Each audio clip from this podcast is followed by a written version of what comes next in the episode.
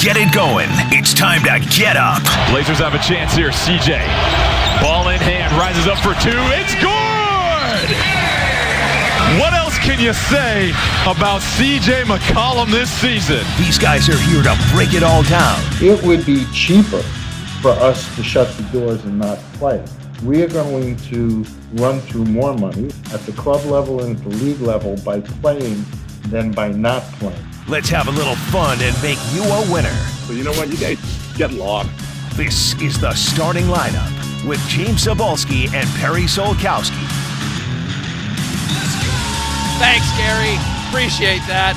Rise and shine, Metro Vancouver. It is Tuesday, January the 12th. NHL season eve. This is the starting lineup here on your home of the Canucks Sportsnet 650. James Cybulski here. Perry Solkowski there. Greg Ballack on the other side of the glass. Dunbar Lumber text line always open at 650 650. At Sportsnet 650 is where you can find us on Twitter and Instagram. And we are ready to roll the night before puck drops on this NHL season and for the Vancouver Canucks. And Pair last night, man, I guess we're just waiting at some point now for another massive breakout in the state of Alabama after that roll tide win last night and the celebration on the streets. Wow. First off, could be the greatest greatest half of football ever played by receiver Devonte Smith. Oh was oh my god, ridiculous, man! But yeah, that's exactly it, right? Everybody hits the streets and celebrates. Hey, credit to college football, who I didn't think should push it, and and did. And Ohio State played what six regular season games, but it's almost like okay, get it done. That was the fall. It's over with.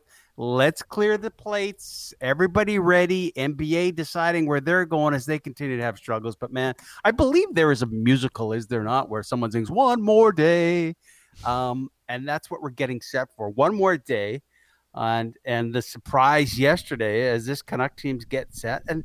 And James, I was the guy going, oh, it might be the step backwards for this team to be better next year.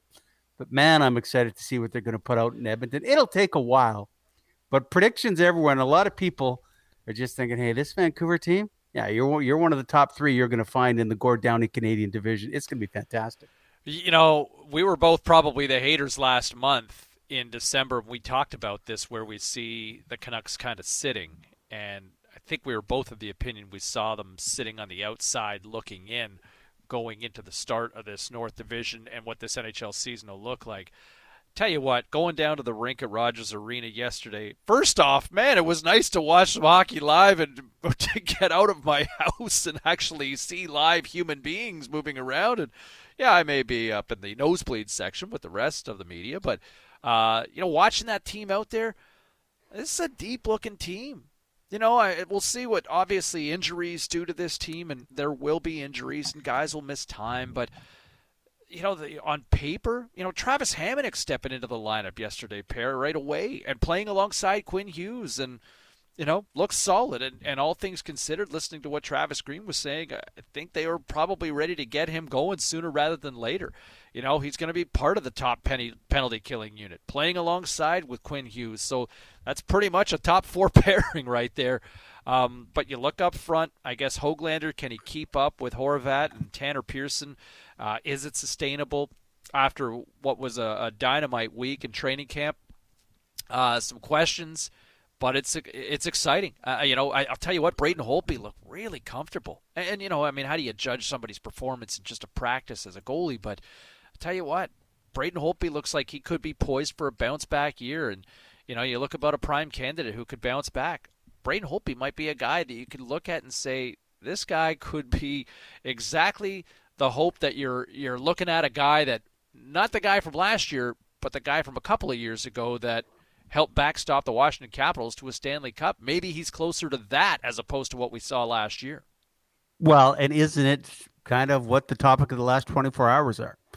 you have to realize if that was a bad year or the guys on the decline. I don't think there's any question that Braden Holtby had a tough year, different system, he will be better. But James, a hockey team is as good, and as they say in any sport, as strong as your weakest link. And so we have watched this team flutter for five years where we could use the names like Jason Megna and Linden Vey and others who have come up and had Michael Chaput. right?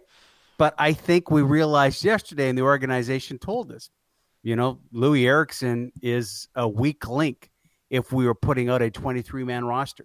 He has now gone from the promise to the decline, but still responsible enough. And we have young guys to actually, we've have enough guys past Loui Eriksson that he doesn't have to be a part of our future. We may see him. I think we will see him before the year is done. But the organization sent a message yesterday, sent a, sent a message yesterday to everybody in that room that he's been great. Bo Horvat said as much, but they obviously think we're now better. That weak link is gone. We've gotten better as a team, and I think that sends a big message to everybody inside that dressing room. As difficult as it is, like, no, you guys have improved to this link. We'll be better without him right now. Not only that, pair, and maybe some people don't want to necessarily hear this, but you got to give Francesco Aquilini some credit to be willing to say, for okay, sure, make the move, right? To to put to in theory to in theory, and we'll wait and see come nine o'clock this morning where Loui and Sven ultimately land. But to put both those guys, you're talking over nine million dollars of salary in terms of cap hit. Now we know what the actual dollars are, but there's a six million dollar AAV and another three million dollar AAV for Baertschi. You're talking nine million dollars of players, right? I mean, you know, I'm sure you don't love seeing that as an owner saying, "Wait a minute, you told me that these we needed to pay these guys, and we're doing them where?" I mean, you got to give Francesco some credit to say, "Okay, let's let's make the move." Brian Burke tells us often of that story of you don't know what it's like as a GM when you go into an owner's office and say, "This is what I want to do," and he goes, "Okay, yeah, he's going to help us here, there, yeah, okay, let's go get him. Here's the here's the paycheck. Go go go write him, get him there."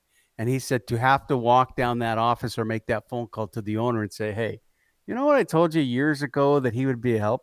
Do you mind if you eat that money? I'd like to apologize to you right now. Now, I think the different things with Loui is this wasn't unexpected. James, a year ago, when we were trying to figure out what would this team look like on opening night, you know, we kind of had Adam Gaudette going down simply because of the money he made. Ah, uh, Baertschi's going to make it. And we go, wow, Sven Baertschi goes, oh, good on good on the Canucks. They're going to eat that salary, but never really the conversation of Loui always stood there. But you go, you know, it's just not realistic. There was more money on the books. But you're exactly right. I mean, think what you want of the owner of this team. And please think about it with the mask on because that's not going to help you in the situation. But he has never stopped. And he is a Canucks fan to begin with. And this is not a year where anybody owning a hockey team is going to go, wow, going to have a really good year at the gate. Um, but he makes the move. And I think he realizes it's not just the dollars, but it's the opportunity if Loui Eriksson is part of this everyday roster that they take away from getting better next year. So whether that's more ice time for Zack MacEwen, whether that's Jayce Hawryluk, if Loui Eriksson is there, and again, I think we may see him in uniform, but it does stunt the growth of someone else who might be a bigger part of the future of the Vancouver Canucks. Well, I mean, you look at that, even the the top nine. You look at what this team has kind of done in terms of the development and the growth along the way. You know, Pettersson, Boeser draft picks, Horvat draft pick, Hoglander draft pick, for ten, and all draft picks, right? Like that's you know there's there's six of your top nine that were all drafted, kind of grown within the organization. You know, on your fourth line, you know Sutter is a trade, Beagle a trade, Motte. You know, you picked up as a guy who hadn't really quite established himself, and that's turned out to be a nice find here organizationally. You know, on the back end, I'll tell you what, you know, and I've been a pretty big critic of the guy, but Loui uh, Olli Juolevi playing alongside Tyler Myers pair yeah. And it, it it's not like he's wowed anybody in camp. It's not like he's doing something flashy. But, you know, you might be looking at a little bit of steady Eddie 2.0 just based on the, what the camp has been. Right now, hey, look, he's eased in with a third pairing, and he's playing alongside of a pretty solid veteran in the National Hockey League in Tyler Myers. But you know, those two guys have had a lot of time together over the last week. They're pretty much, you know, frick and frack together and they're playing in a power play uh, penalty killing unit together as well. But they've kept that pairing together, and you know they've looked all right. I think when you've asked anybody and, and people curious about Olli Juolevi, I think most people that have watched camp over the last week would say, you know what, solid, not spectacular, right? And that's okay. And you know the the growth for this organization to finally see some of these seeds that were planted for the last six years or so, they're finally starting to sprout into something legit. Like this garden is starting to blossom. Well, and you think of Olli Juolevi when he was drafted, it wasn't like he's going to be a great puck moving defenseman, blah, blah. It's just, hey, man, this guy is just rock solid everywhere. And because of all the injuries that his body endured, it has taken him a long time. But James, if he gets there and he is unequivocally, yeah, no, he's always going to be, a, you know, he's in our top six. We got to move him up. We can. I think also, you know, we're not that far removed from July when you saw injuries in August. Tyler Toffoli's down. You go, what do you do? And it was Loui Eriksson that moved into that role. And all of a sudden, hi, Bo, I'm here again on the right side with you. Now I think the thought process for the Canucks would be, all right, we'll just simply move up the depth chart. Someone gets hurt in the top six role. Jake, you move up. Zach, you come from the players' press box and come down. You're going to play on the wing there. We've got Sutter who can move wherever you need. And, you know, into the equation in three months we'll come Podkolzin. So the numbers just don't make sense. But you're mm. right. What they've put in front through some good trades, some decent free agent signings. I mean, let's let's be honest. Jim Benning will never get past the Loui Eriksson mistake, but you're allowed to make a couple of mistakes as a GM. You just have to make sure what you've done right. And he's done it at the draft table and he's done it with some trades. It can somehow get past, you know, the albatross that was Loui Eriksson. And this team's been able to get past that in the last couple of years. Well, and, and, and to see to be able to make that move now, like I didn't see it coming now. Um, but the fact that it's it's happening, uh, the fact that he was placed on waivers, I think a lot of people are kind of seeing that as we signed off yesterday. Go, whoa, hey, all right, and it is. It does mark a, a major step forward for this organization, where the where the depth is, where you're not just sitting there and, and, Travis Green being thrust into a position to try to sell and justify this guy on the roster. And you know, uh, there is an element of the fact that from a, from a human nature standpoint within the room, hey, Loui was a well liked guy. You know, he showed up as a professional. He came to compete. He's got almost a thousand games under his belt. Here's what Captain Bo Horvat had to say on the move yesterday with respect to Loui Eriksson being placed on waivers. You know, we've played some good hockey together too, and every time he's he's stepped in and and and needed to to play well, to shut guys down, or you know, to jump in with ten and I, he's he's really stepped in and played well. And you know, and lose a guy that he, he wants to win and he wants to compete and, and wants to be here. You know, unfortunately, it's it's uh, it's a business at the end of the day, and it, hopefully he can uh, come back and and uh, and get in the lineup. I think Horvat pretty empathetic, but you know, and that was the one thing that Loui could kind of you could put him in a checking role pair, you could kill penalties, uh, and then he would go up into that top six, uh, and we saw it a lot and way too much for I think a lot of people's liking because of the simple fact that this guy just lost his confidence offensively, right? I mean, here's a guy who was coming off a 30 goal campaign when he signed here, and you know offense died on Loui's stick once he became a Vancouver Canuck. And it's just one of those perplexing things. But man, he went off a cliff in a big way here. It was interesting to see, and you know, confidence is such a thing. You see it with with any sport, any elite athlete. They're at a level, and then all of a sudden they can't. Credit Loui Eriksson that he realized, you know, if I can't score, and Lord knows he couldn't, and when he did, this team always won. It seemed um, I will be responsible. And Travis Green talked about it. Now, now, it's our poll question this morning. Where do you expect Loui Eriksson to start the season? The taxi squad, which really I'd like to call ride sharing squad, um, or Utica, right? Uh, and, and here's the thing that, that everybody has to understand. You know, if ever there's a year for Loui Eriksson to be making a, a minor league paycheck, and that's what those on the taxi squad would, and Loui made most of his money, um, it's this year because Loui Eriksson, this taxi squad, they'll be with the team They'll travel with the team. So, James, for me, yesterday was the surprise punch, but are the Vancouver Canucks dealing a knockout blow today? That's what'll be interesting. I say they won't. And that knockout blow would be announcing that Loui Eriksson's off to Utica. Because if you send him to Utica with quarantine, you're effectively going, Loui, you're really not in our plans anymore at all. Mm. Do you want to stay there? Or does that lead the Eriksson camp to go, you know what, thanks so much. Uh, but honestly, with my family, jumping on buses, knowing that you don't have any plans for me to be with the big team anymore, I might look at going back to Sweden. So, punch number one yesterday, going, wow, they'll do that. But are they going to give up on a reliable NHL player to fill the void? and say you're off to Utica? Or do they keep him around where he'll travel with the team and you get an injury? I don't think he's the first, maybe even the second forward called in, but he still could be in the uniform. That's what I'm interested to see this morning. You, you've got a guy that you're paying, whether you like it or not, for another 18 months with a cap hit of $6 million. I, to me, it makes way more sense to keep him on the taxi squad because what we what have we been talking about for the last month? You know, injuries are going to happen. You know, depth's going to be key. You know, the fact that this organization's at a point where you don't need him to be into the lineup for opening night, that's a plus. But, you know, if Loui Eriksson is say option number 3 or 4 on this team, you know, to pu- pull in off the taxi squad, that's okay. You know, you need a big game. Somebody goes down, a Sutter goes down. And hey, have we seen Brandon Sutter get hurt at certain points this season? Right? As, yeah. as, have we seen have we seen Jay Beagle get hurt as a Vancouver Canuck? Right, like those are guys who are valuable penalty killers. So I think to keep Loui in that position, but you know Canberra, as you alluded to, pair Canberra with the with the stat of the day yesterday, reminding everybody he's had this stat kind of back pocketed for pretty much the entire duration of Loui's time here in Vancouver. But if Loui Eriksson did play his final game in Vancouver, the greatest and maybe the worst stat will officially be put to bed. Canucks 29 wins, one regulation loss, and four bonus points. Uh, the bonus point losses when Loui scores a goal. 29, 1 and 4 when Loui actually scored. Insane. Only crazy. one regulation loss.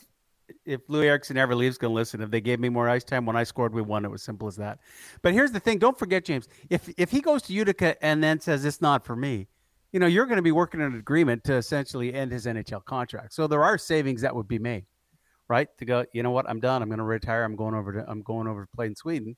Oh, there all of a sudden you're out of that six million dollar cap hit. So there is a final play. You've paid him his money, but if he decides he'll walk away, then he's walking away and he's no longer on the books. Period.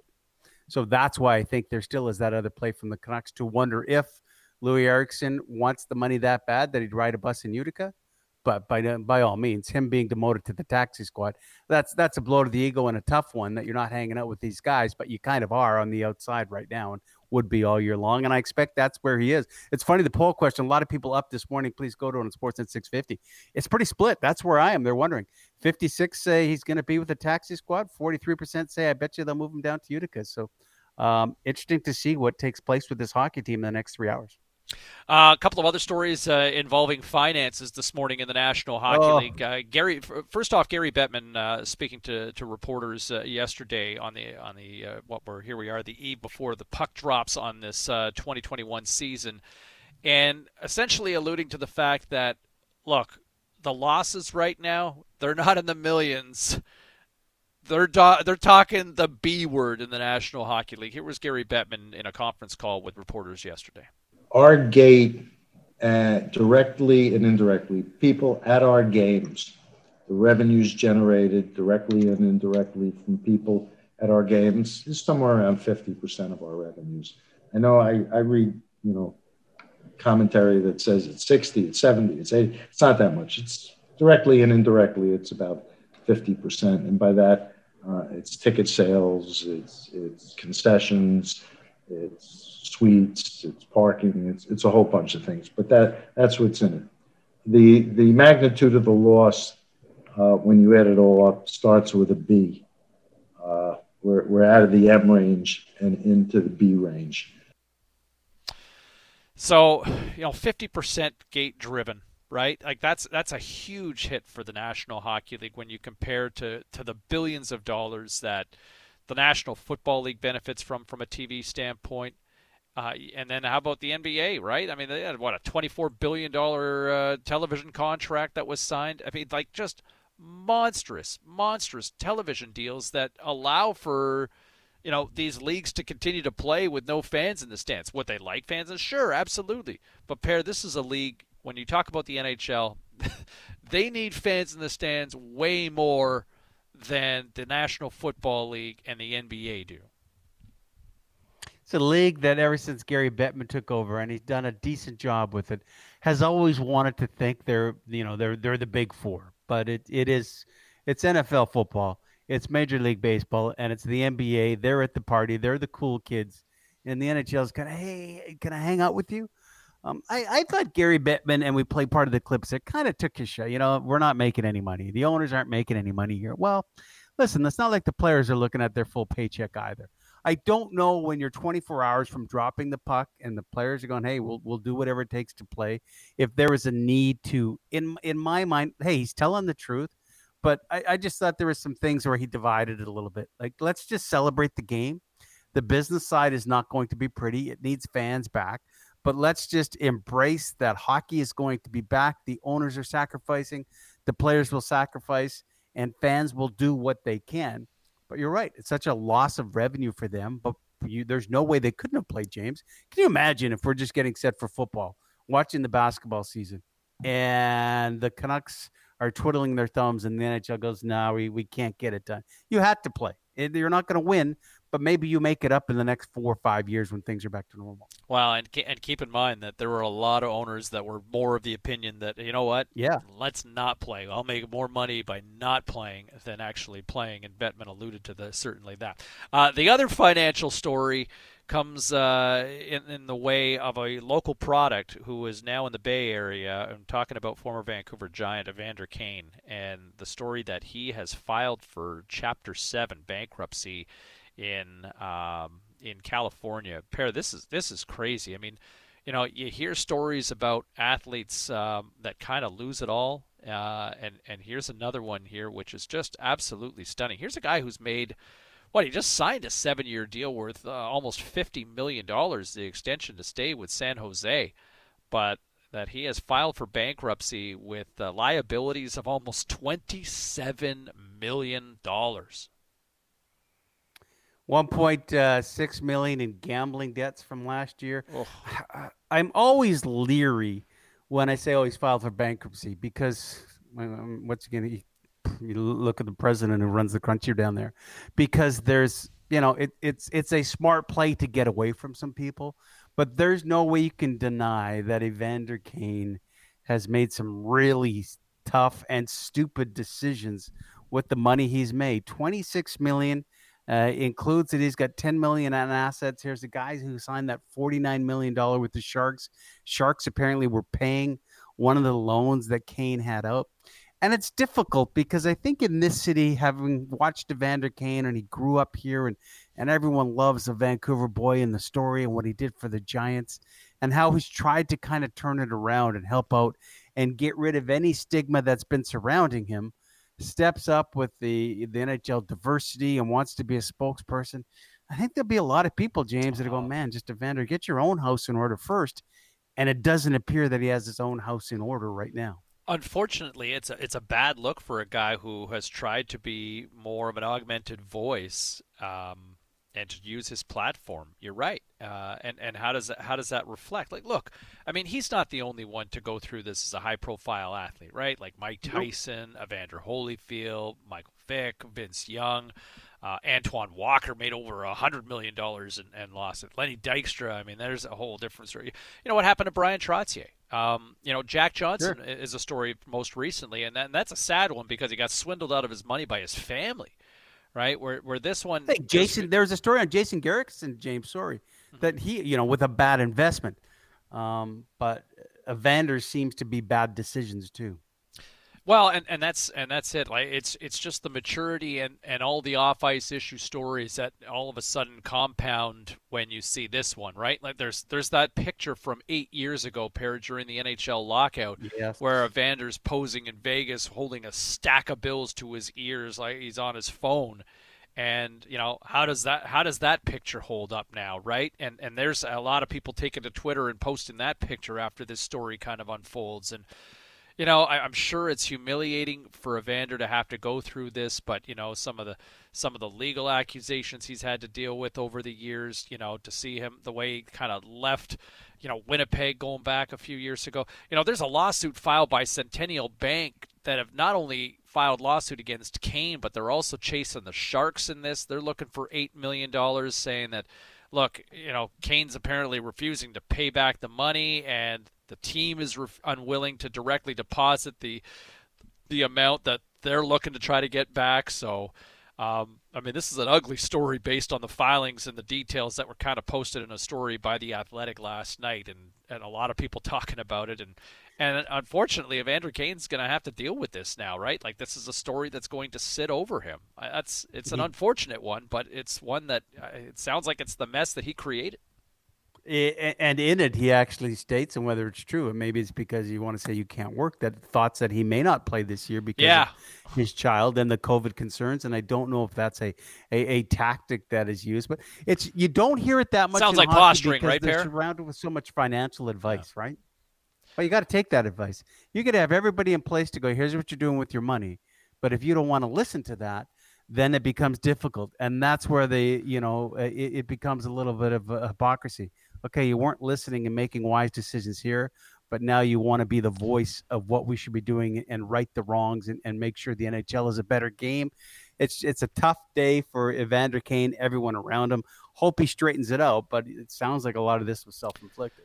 You know, it was you know even the stories that you know when he tries to do good. It was a story a couple of years ago delivering pizzas to people in the downtown east side, which you love to see, and then other people kind of pointing out, yeah, he showed up in a Lamborghini to do it, right? It's it's yeah. that sort of uh, that sort of optic that he's had to deal with. Uh, and I think he's created a lot of that in the 10 years that he's been an NHL player. All right, 26 minutes after 6 o'clock. Uh, we're getting closer and closer to puck drop to start the 2021 season tomorrow. Lots to get to. Louie DeBrusk dropping by from Hockey Night in Canada. It's Bert Tuesday. Big Bert's going to join us coming up at the top of the clock as well. Dan Murphy on your Canucks commute coming up at 8 o'clock this morning. 650, 650, the Dunbar Lumber text line. Always welcome your conversation. And tomorrow, Oh, yeah, we get excited for the Canucks season to start, but don't forget January 11th.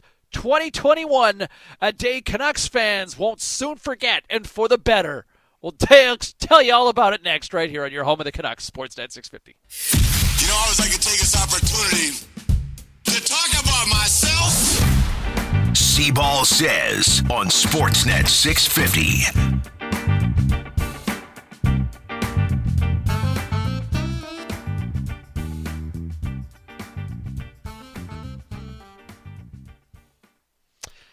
Well, it was a day that Canucks fans could only dream of. But even with the suggested reports that Loui Eriksson could be sent to Utica, just didn't seem realistic. Not with a taxi squad, and yet I, along with many others, seem to be proven wrong, at least for now. Monday afternoon, a day that will live in Canucks infamy, as Jim Benning picked up arguably the biggest win since drafting Quinn Hughes when he placed the 35 year old Swedish winger on waivers, something Canucks fans have been waiting two to three years for.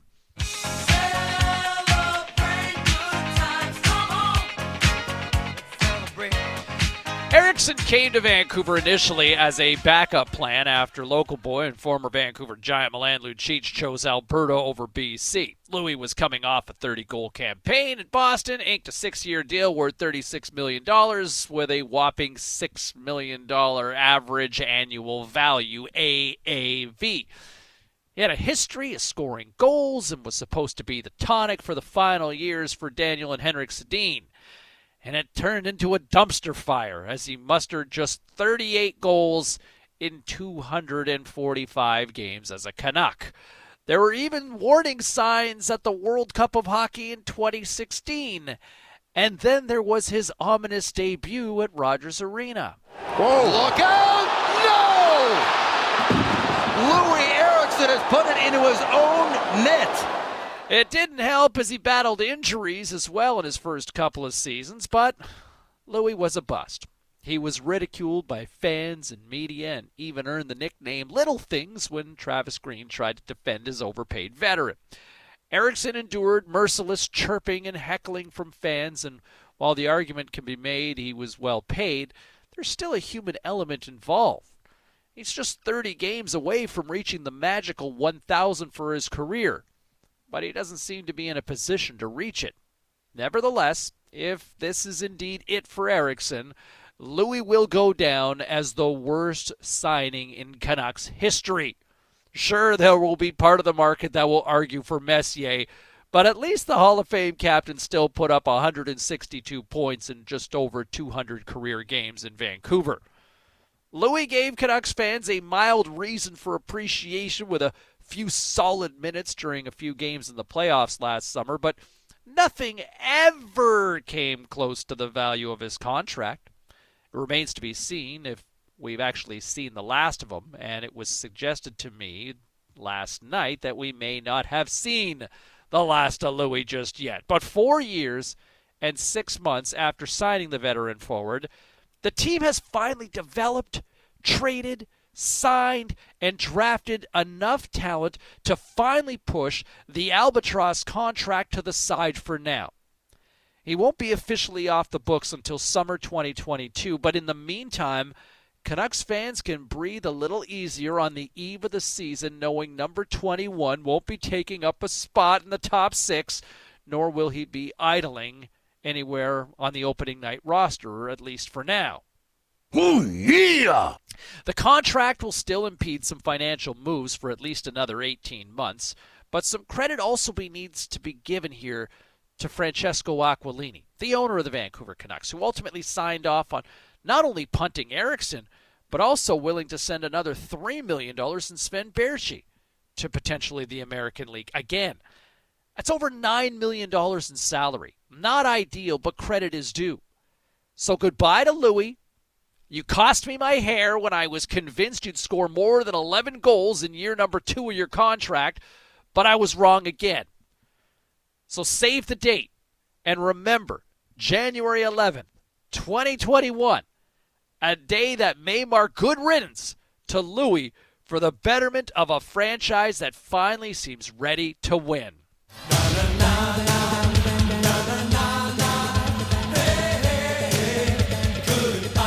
And that's this morning's Seaball Says with a little love to Perry with some old school nylons.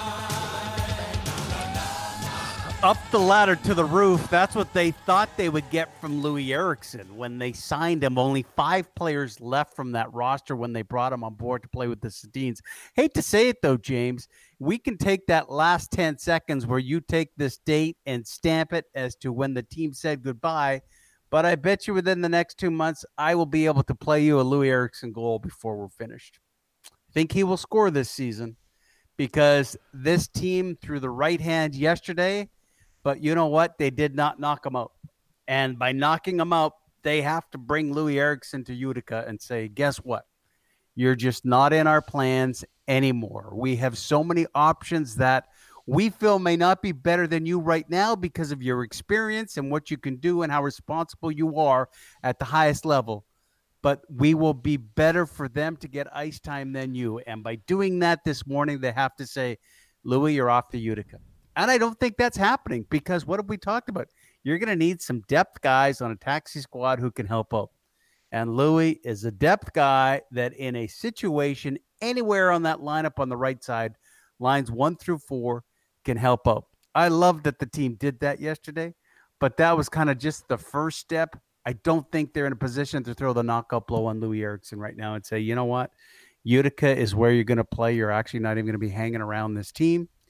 It was a step, but it wasn't the final final blow. He'll score before the season is done.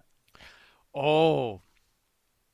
What's the bet? The over under one goal. Say, one, one goal. Bet? One goal. It sounded like I just put a bet out there. Okay. Yeah. What? Okay. What's what's the what's the parameters?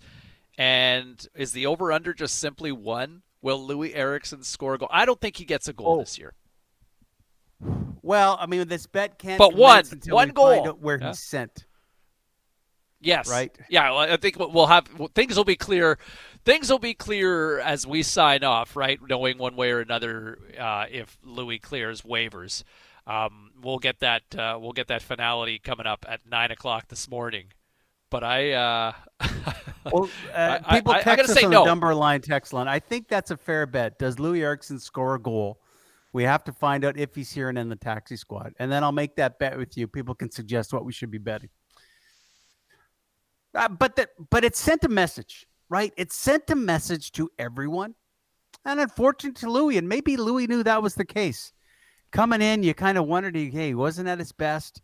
Maybe there were conversations. I don't think anything help, uh, happens to a player near the end of the career where they don't get a pretty good idea. And as soon as Hoglander gets that spot and gets rave reviews, if Nils Hoglander comes in and we're talking about after two or three days, yeah, he's just not ready yet. He's going to need some seasoning. That's the way it's going to be. Well, where else are you going? You're either moving Jacob, and then you've got a slot, and Loui Eriksson continues to see where he is. But Hoglander came in, and to me, he's the guy that forced Loui Eriksson to go your taxi squad, or maybe even the guy that goes, you're on your way to Utica because we're going to have this Podkolzin kid coming up, and we just don't have a space anymore for a body that's not part of our future. 650, 650, the Dunbar Lumber text line. A lot of people jumping in here bright and early this morning. German and Langley uh, saying 100% he'll be in the lineup by game five when it comes to Loui Eriksson. Torgy and Langley, crazy stat with the Canucks winning record when Loui scores. If you break down Loui's goals per dollar, he's made just north of $800,000 per goal. yeah. Wow. He was supposed to be something he wasn't. And it happens, right? It happens. We could probably go through a long list of guys who signed big deals and it just, wow, not worth it. Not, not it just didn't work. Scott Gomez, what we brought Scott Gomez up in a conversation a long time ago. He was making ten million dollars for what? Like it just didn't work. Carl Olsner, a guy who made some really big money and just did. You Perry. Know, you have Bobby that decline. And credit to Loui Eriksson. He was a more complete hockey player that when he couldn't score, he at least was of value. Right? He was a value, not six million dollars of value, but he didn't really hurt the hockey team. Let's not forget we were celebrating how well this team was playing in the bubble. Loui Eriksson was a big part of it. Tyler Toffoli was hurt. And Loui Eriksson was sitting with Bo Horvat. Bo was playing some of his best hockey, and Loui Eriksson was on that line. Um, Bobby Holik, you go back almost 20 years ago, how bad that was like, and that was $9 million a year 20 years ago. You know, Wade Redden, I mean, how did that contract impact the Rangers? You know, Brad Richards signing that massive deal going back when he became a free agent. Uh, you know, you know Loui not the only one. Um, you know, another text in here Canucks record of 29 wins, one loss when he scores is because more than half his goals were empty netters. Another text in here at 650, 650. Too bad we can't put you on waivers like Eriksson Cybulski. Oh, yes. Thanks. That's, Shout that's out to someone who texted. Didn't Kane teach you guys anything about betting?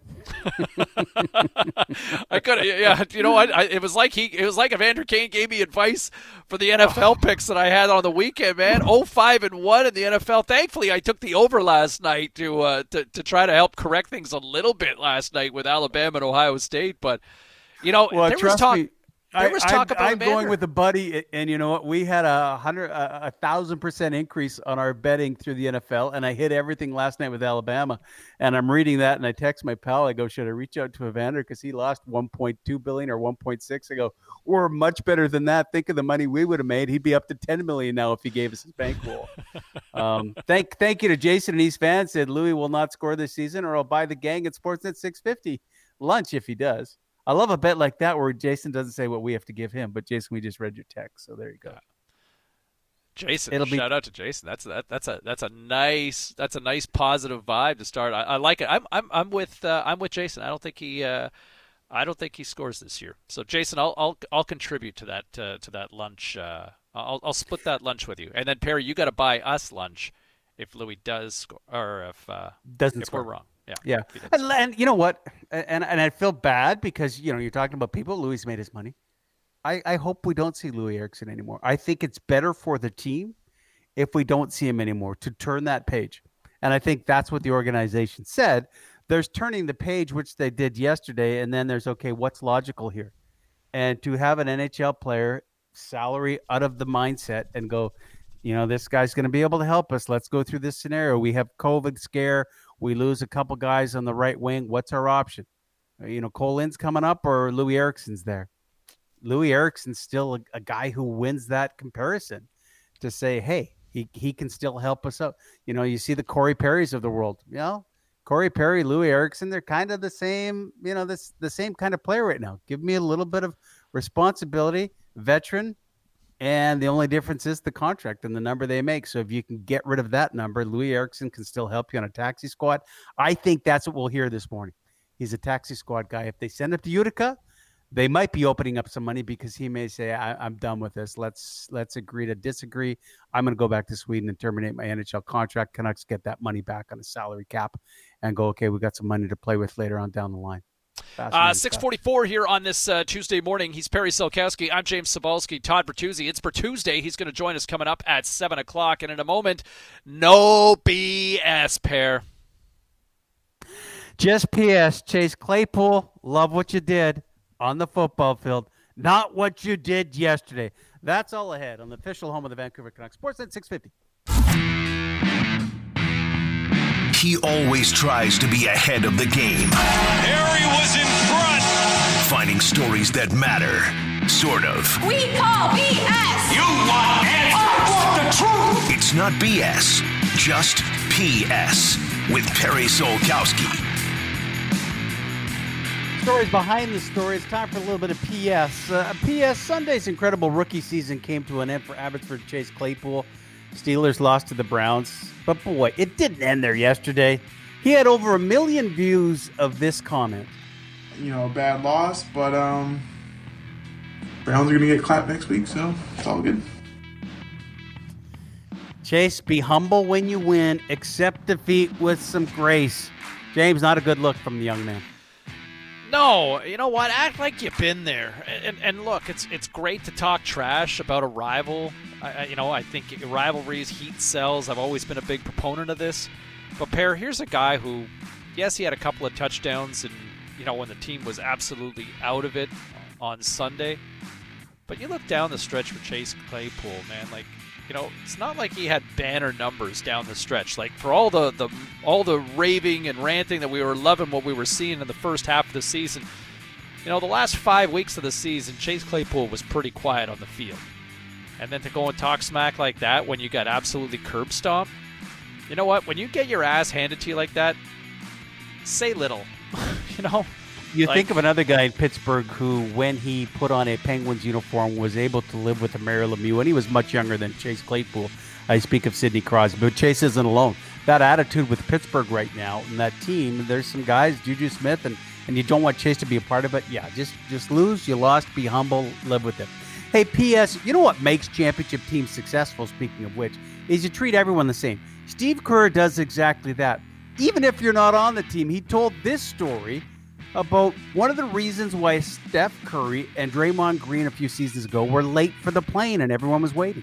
we had a team rule at the time that you could bring a friend on the plane, you know, a couple times a year.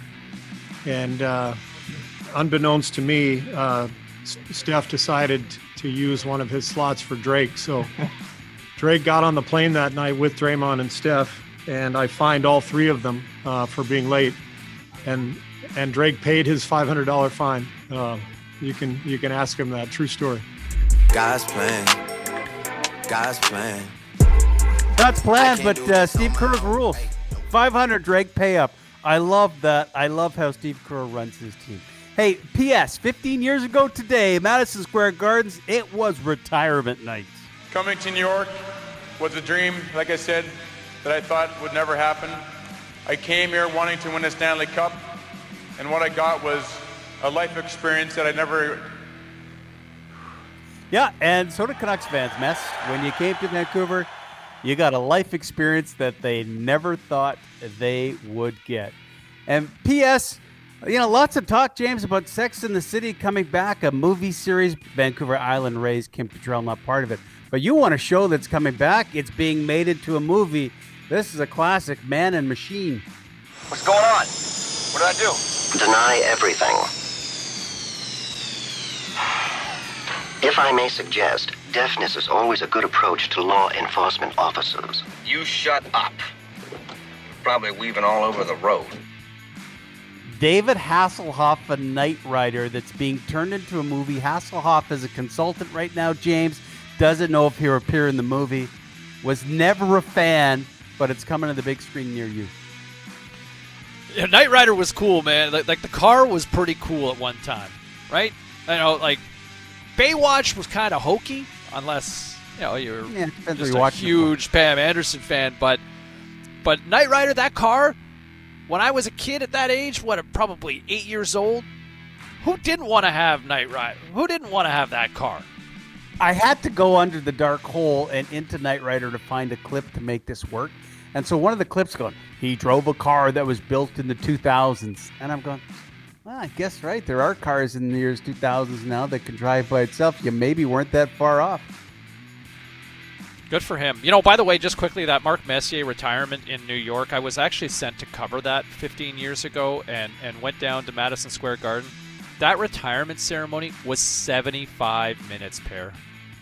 Everybody was there on the ice, eh? Was, yes, and, and everybody got to talk. It was so ridiculously long. I, I get what he meant to the franchise, and I mean, he's kind of the face of the Rangers. Uh, you know, when you think of iconic Rangers, I mean, he's kind of the guy. But man, it was too answer, long. Too long. Answer me this, because I looked at some video of it, and you had some wide shots. You saw Boom and Adam Graves.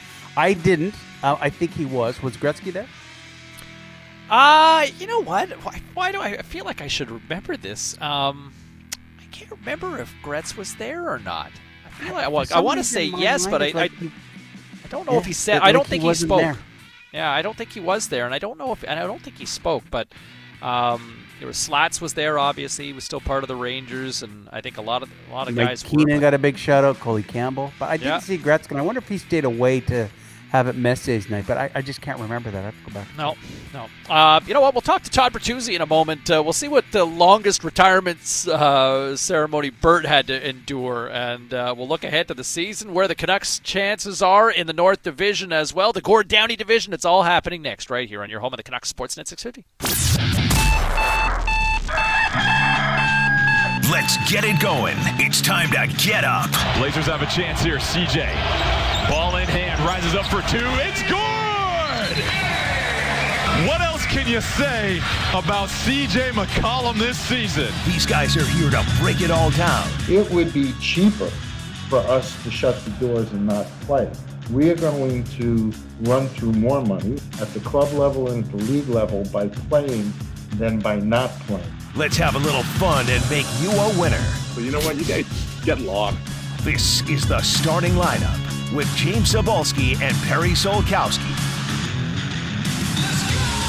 All right, no shortage of hockey talk coming your way this hour. Cybulski, Solkowski, what's happening, everybody? Hour number two here on this Tuesday morning. It is a soggy one, but uh, hey, lots of action uh, here this morning on Sportsnet 650. Todd Bertuzzi will join us here in just a couple of moments, and then at 7:30, Louie DeBrusk from Hockey Night in Canada. Also, as we are just a day away from the start of the 2021 NHL season, the big story over the last what 22 hours here, Parrot. I say 22 hours because we're what two hours away before making it official or finding out if somebody dares uh, is crazy enough to pick up the contract. But Loui Eriksson placed on waivers yesterday by the Canucks.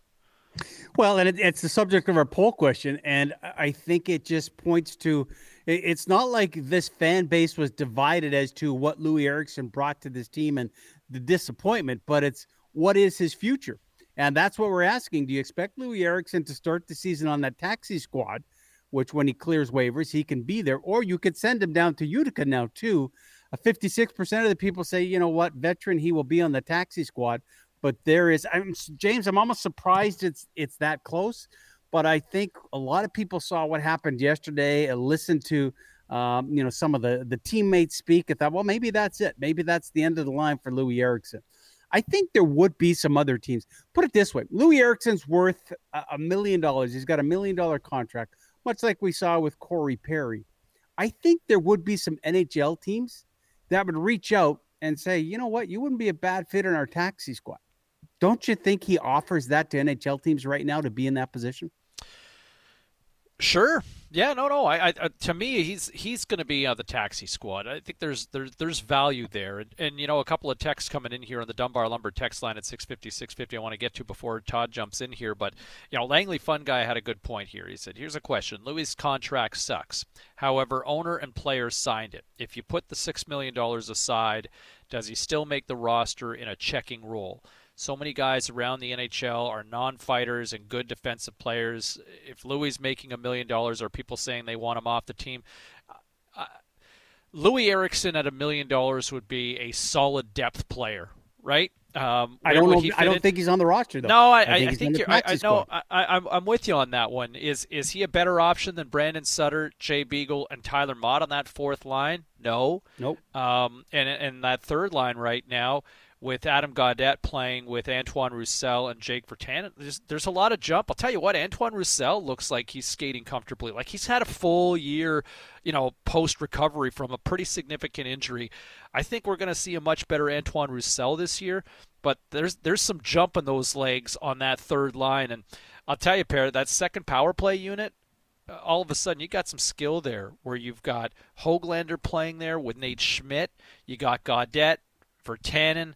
Uh, and Tanner Pearson's part of that mix. Like, I think there's a significant skill upgrade there with Hoglander, Gaudette, and uh, Nate Schmidt also on that back end. Like, I think you've got a little more on that second power play unit compared to what you had essentially just a one-trick pony on that first power play unit for last year with Pettersson, Horvat, you know, Hughes, Miller, and Boeser. But I think there's well, they're uh, deeper, be right? better. And so Yeah. Loui Eriksson at a million, yeah, he doesn't make this lineup, and Loui Eriksson won't be the first guy they call out of the press box or up from the taxi squad.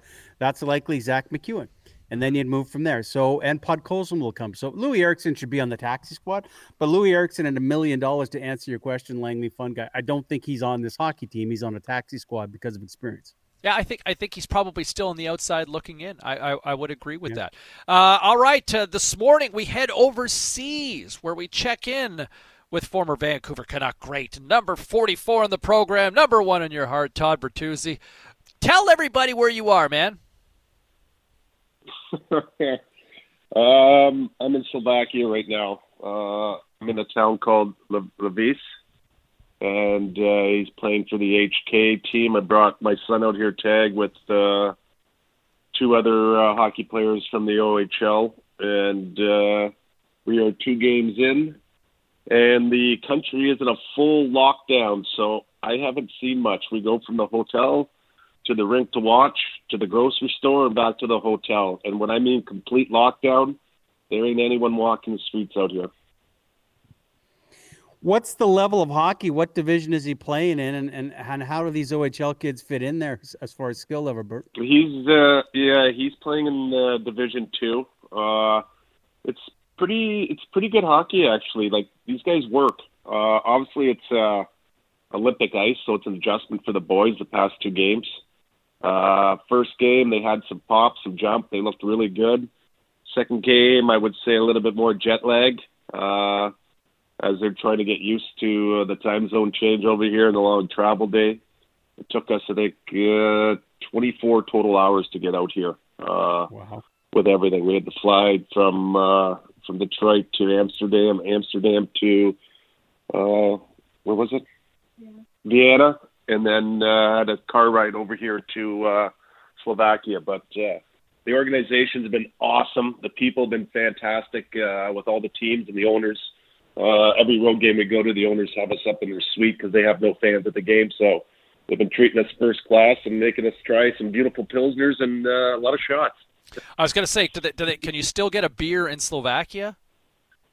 Yeah, yeah, you can. We uh, they're they're, they're very accommodating uh, for us over here, and then uh, it's it's funny uh, these countries uh, when their media got whirlwind, and I'm over here.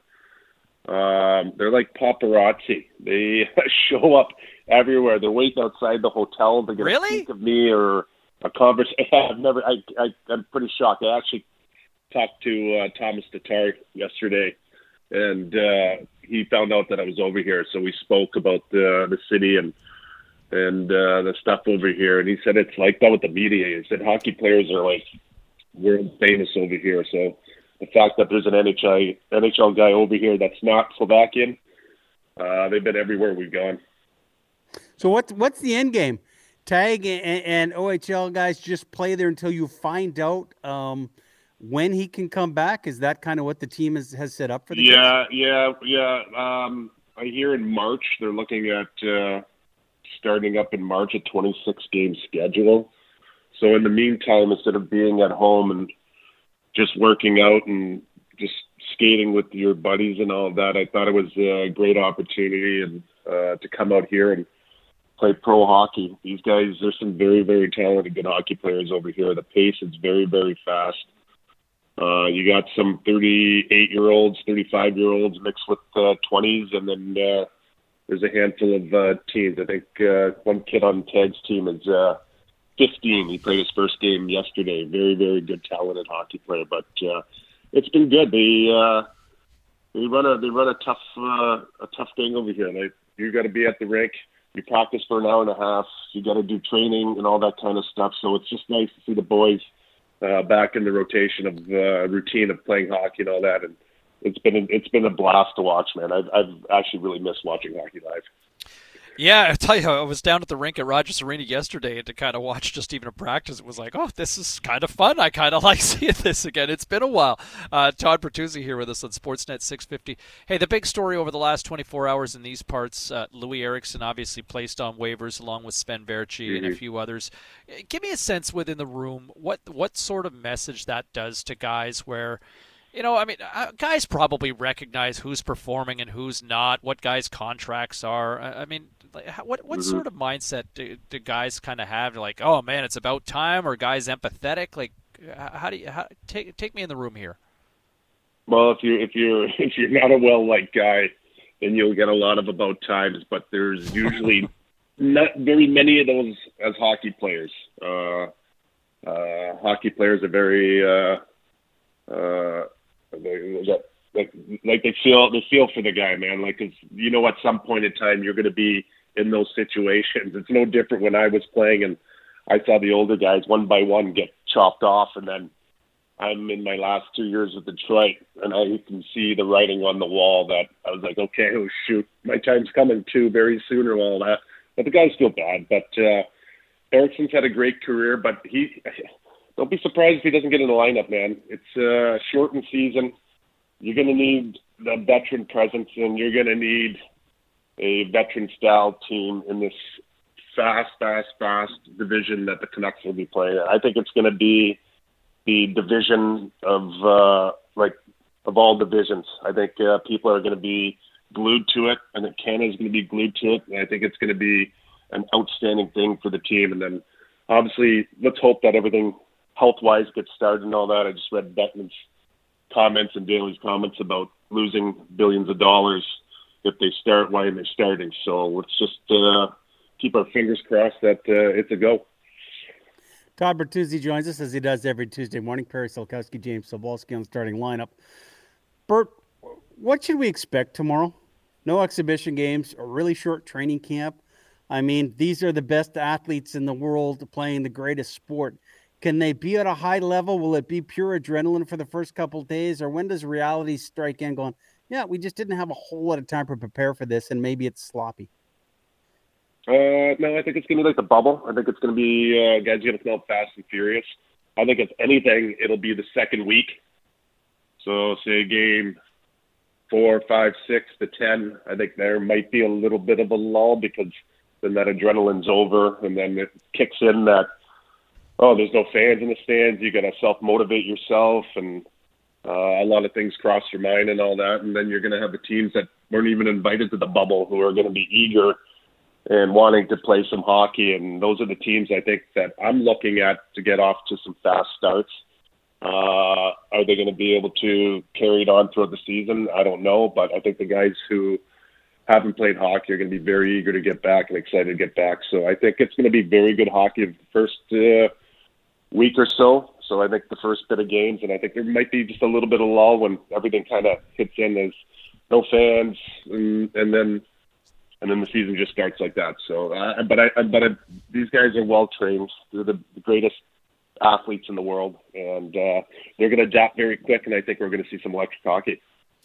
Uh, Bert, tell me this. Uh, my partner in crime here has renamed the uh, All Canadian Division, or the North Division. He has called it the Gord Downie Division who do you like to win the uh, the oh, the Gord Downie division here? I actually love that. Who came up with that? Perry. Perry. Yeah, yeah I did. Bert, of course I did. And I'm not calling the taxi squad. I'm calling ride sharing squad. I'm so 2021. Perry, you keep impressing me, man. You just have so much time on your hand coming up with all this stuff, but those two are very good things. Um, Thank you. Yeah, I don't. Oh man, I don't know. I don't know. I, I I'm still I'm still think Edmonton. I like Edmonton. Uh, I know the GM very well, and I know he's all about winning, and uh, and he comes with a lot of winning and success and all that kind of stuff. And at just some point in time when you have the two greatest hockey players in the world, you end up winning something. So I can't see them not winning in the next couple of years. I think there's going to be an urgency for them to get it done, and I know Kenny's willing to go uh, through high and heck water in order to get uh, the proper players in there for for those two top end players. And uh, I, I just I think they're going to be tough to beat this year. The Oilers, I mean, at some point they're due, right? It, it feels like, you know. Well, I, it's, you, you look at it, it's like Jagr and Lemieux, like just, just the greatest hockey players as a dynamic duo. They, they just they don't get they don't get left off the Stanley Cup. They're just I just I have a tough time not seeing those two get it done. Yet the other team in Alberta, in which you played for, seems to have like we were talking Eric Francis yesterday works in Calgary for sports and, and you look at the Calgary Flames they solve their goaltending problems you know that's just a team that is right throughout as deep as you can find with the only question mark being you know their superstar although it's Tkachuk is is a Johnny Gaudreau who has never been able to break through and carries with a little bit of reputation do you not think the Flames have kind of solved a lot of their problems uh, yeah, I, I, I think they they have. Um, you don't technically need a super superstar on your team in order to get the job done. You can collectively come together if you've got a whole bunch of all star like type players. Uh, they have character. Uh, Monahan, I really like him as a player.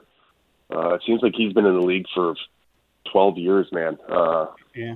I remember when he was coming in. Like it seems like they're they're long in the tooth to start winning. Like uh, they've been in the league long enough. Uh, they've had tough losing seasons. Uh, they've had drama within that organization. I, I just think that at some point in time, that that team's going to have to uh, break through soon. Because, uh, like I said, they're they're not little kids anymore. They're uh, they're seasoned veterans, and uh, with them going out and getting goaltending, uh, I believe they're a team that's uh, going to be uh, hard to play against. We were uh, we were talking a few minutes ago before you joined us. Uh, Perry was remarking that it was on this day 15 years ago that Messier had his retirement ceremony uh, at Madison Square Garden. They retired his number with the Rangers, and I, I was there that night. Man, the ceremony was like almost an hour and a half. What's the longest retirement ceremony or pregame ceremony you endured? um, I don't. Uh, you know what? I don't know. It's a funny question. Uh, Nick Lidstrom was very, very long, but um, well deserved. I, I don't know. But I'm sure really there's one that's. Uh, I'm sure you're probably no, on the bench. No, actually, I, I think if anything, the thing that drives players the most batty is double anthem. Having the American and Canadian anthem played. I think that's what drives hockey players the most batty. Is that. Um, to see a fellow teammate, uh, a person that you played against, uh, to be honored and put up in the rafters, man, it doesn't matter how long it takes, man. It's it's well deserved. Especially, it's enjoyable for for guys who've played with these guys, went to war against these guys, teammates with these guys, to see them honored and that, and and it's such a special moment for them and their family that, man, I don't think there's enough time sometimes for them to get. Uh, respect and all that because it only happens one time. That's why it's really it was never really a complaint or a problem with with a lot of the guys. It was more the double anthem.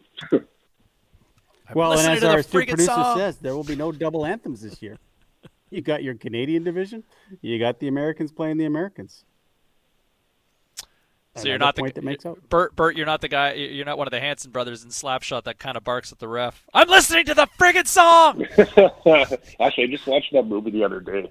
Actually, you know what I miss? I'm going to start speaking Slovakian soon because my TV in here only has Slovakian TV and not one English channel. Are they, uh, not that you would sit and have a conversation, but you're around the rink. Is everybody hyped there for the NHL starting tomorrow? I mean, is there a feel in a hockey town? Mm, I gotta be, I gotta be honest. They don't talk about it. They don't talk about talking over, over in the NHL. No, they really don't say much. Uh, they're really focused on. They talk a lot about their own players, uh, their own players that played in the uh, NHL. Like I remember the media today. I guess this is how unbelievable it is. Uh, so I guess in the World Championship in Russia, we played Slovaks, and there there's a guy with the last name Sekeras. He played for Minnesota. Mm-hmm. But anyways, I ended up hitting him in that game. Like it was a clean chuck, but I got five minutes for hitting too hard. That's what they do over there. And Yeah. I guess I hit him so hard that these people remember it to this day. So everywhere I'm going, people are like, "That's the guy who hit Sekeras." I was like, "Well, I don't even remember hitting the guy." So then they're telling me about the story and all that. They just they love their own people over here. Stay safe over there, my friend. Uh, nice to catch up. And during these tough, unique, challenging times, you can see how it's really taken a toll on the people in Slovakia when the paparazzi are chasing Bert in 2021. Put on sunglasses and a hoodie so they don't know who you are. All right, boys. Well, good luck with the start of the season. Go Canucks, and uh, it's going to be fast and furious. I can't wait to watch. I hope the fans enjoy this and get a little bit of peace in 2021. We're fired up too, buddy. Take care. Uh, there he is, Todd Bertuzzi, joining us uh, from Slovakia this morning here on the starting lineup on Sportsnet 650. All right, Louie DeBrusk is going to join us coming up at the bottom of the hour, but we go down the hall and check in with News 1130's Sonia Aslam. You fired up for puck drop tomorrow or what? Yeah, one one more sleep. It's like Christmas. I'm so excited. I'm so excited. It's been waiting And so every long. night. Yes. No more Netflix. No more binge watching. Binge watch NHL hockey every night. Yeah, I, you cannot go wrong with it. No, I'm really excited. I am. Oh, oh my God! I, I, I'm I'm halfway through season one of Yellowstone right now, which is like taking over all my focus, and I'm kind of like, oh, I've got to park this show now because it's going to be all the hockey happening. But I'm like totally captivated by this series right now too. I haven't seen it. I keep... First world problems. It's Yeah, good. exactly. It's good. Yeah. Uh, okay, so is there? A, are we in the middle of a gang war here in Metro Vancouver right now? Like, what is going on? Um, a lot of people are getting shot to death.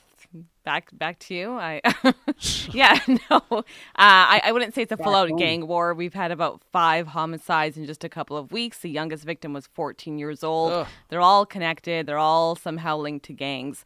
Um, and you know, the the worst gang war we saw was back in 2009, where we had a homicide. Like I personally, as a reporter, was out at a homicide about every 12 hours and it was just it became a joke. It just became like they're just killing each other so we'll just wait. Um, right now there's obviously a major concern because a lot of these homicides are happening in really public areas a park in richmond you know? Um, so the concern from the cops is that this could highly affect you know this this could affect the public. This could hurt someone who's maybe just in the area at the wrong time. Um, so i wouldn't call it a full out gang war but we're definitely getting there. Yeah, some concern. Um, it, it, it- you know, we deal in sports so much with analytics, every situation, uh, COVID numbers, and, and we, you know, I, I don't think anyone likes to talk about it, but that's just the news and the reality we're in. Uh, numbers weren't as high as we're seeing, but Sonia, that's just because, uh, you know, when you get to the analytics, um, things weren't exactly over the holidays as they'd been normally as far as testing, was it? Yeah, so our daily case count for the last three days was down compared to what we were seeing. However, and I'm not being somber, Sonia, this is just the information people need to know, is testing wasn't as high over the holidays because, you know, duh, holidays. So um, the numbers are a little bit lower, which is great, but did everyone who need to get tested tested? Probably not. Um, the grim milestone we hit yesterday was uh, we are now officially over a thousand deaths. Um, but you know, if if the measures that are in place are working, then then great. Um, but you know, uh, please keep following those rules because we're not going to see any of the restrictions come down. And the way that you know, my analogy I was chatting with you guys about off the air was as, as we see the number of deaths every day be dozen, two dozen, and higher and higher, it's like having a plane crash, a big plane crash once a week in this province. That's the equivalent of what we're seeing. It's it's Mhm. it's like that. It's that bad. So take a moment, let that sink in, and then think to yourself, should I be wearing a mask everywhere? Yeah, you should. you should. Yeah, it's I mean a thousand deaths in the province we marked yesterday, right? What over uh, Over, well over a thousand now. So, Yeah. um, well, listen, stay safe out there. Um, wear your masks and uh, and be mindful, I guess. With uh, Wash your you know, hands. Don't hug anyone. Don't be on the wrong side of the law. It sounds like uh, these also days. that, yeah. Yeah. I hate being such a downer. Uh, stay inside, everybody. Keep know your what? Head As soon down. as- yeah. Wear a helmet. Wear a mask. as soon put as some body COVID, armor on. As soon as COVID's done, I'll be such a more like positive news person. No, we're just not. no, yet. let's face it. If it bleeds, it leads. That's kind of the approach in the news. What? I've, I've That's been- not true. Yeah. That's No, totally I true. hate- It's that totally was terrible attitude that people have. Sorry, people. Yeah. When was the last time you start? You heard a newscast that started with a good news story? Hey, we start with a great story this morning. No. Um, you know, That no. and it's hard. We've only been talking about a virus for the last year. Cut me some slack here, guys. Jeez. Yeah, COVID Trump. COVID Trump. It's like you walk into the newsroom No, these days. We're gonna flip a coin. That's not It's- true. It's COVID Trump murder. COVID Oh. Trump murder. Yeah, Oh. come on, come on. Sorry, rinse and repeat. Yeah, exactly. oh, what do you want to do with today? Ah, let's go back to the murder one. Okay. Yeah. yeah. Um, stay safe out there, Aslam. We'll talk to you uh, tomorrow when we talk about hockey. The season's ready to start. So excited. Thanks, boys. and done. There you go. Sonia Aslam, News 1130 down the hall. COVID, Trump, murder. Trump, uh, Trump getting knocked off Twitter. Twitter prices, stock prices are falling down too. The value of his 80 million followers has, has hurt them financially. They say. Wow. Well, and, and, you know, Bill. Well, I mean, Bill Belichick, and we can get into this later on this morning. But Bill Belichick, uh, Yes. announcing yesterday that he is not going to accept the presidential. Throws the challenge flag at the White House. No, no, no, no, no. I'm not going. Well, you know what? I, I- just wonder how does that impact the the franchise if you're trying to sign players or attract people to come to the franchise here at a time that they they need some help now for the first time in a long time. Um, is that what you want with Bill Belichick uh, right now? Like, do you want that photo op? I mean, it's a nice it's a nice award to have, but do you want that right now? Do you want that look? No. I was almost surprised he turned it down because because of the situation. But you're right. I mean, that's uh, that's not just. And he said as much as a statement. It's really not about me. It's about team. And I don't want to be honored at this time. Yeah, I think Makes it's sense. a smart. I think it's a smart move by Belichick, at least for the short term. Uh, Twenty-seven minutes after seven o'clock, we'll keep the hockey conversation going. Hockey night in Canada's Louie DeBrusk joins us next, right here on your home of the Canucks, Sportsnet six fifty.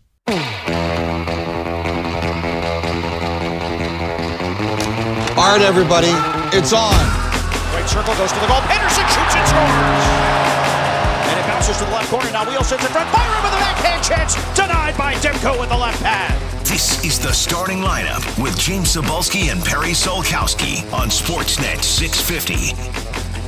7:33 here on this Tuesday morning. It's a soggy one out there, uh, a little windy out there as well today. A high of 10 degrees. Cybulski and Solkowski kicking it with you. Uh, one day away from the start of the NHL season. Canucks uh, placing Loui Eriksson on waivers yesterday. Pair.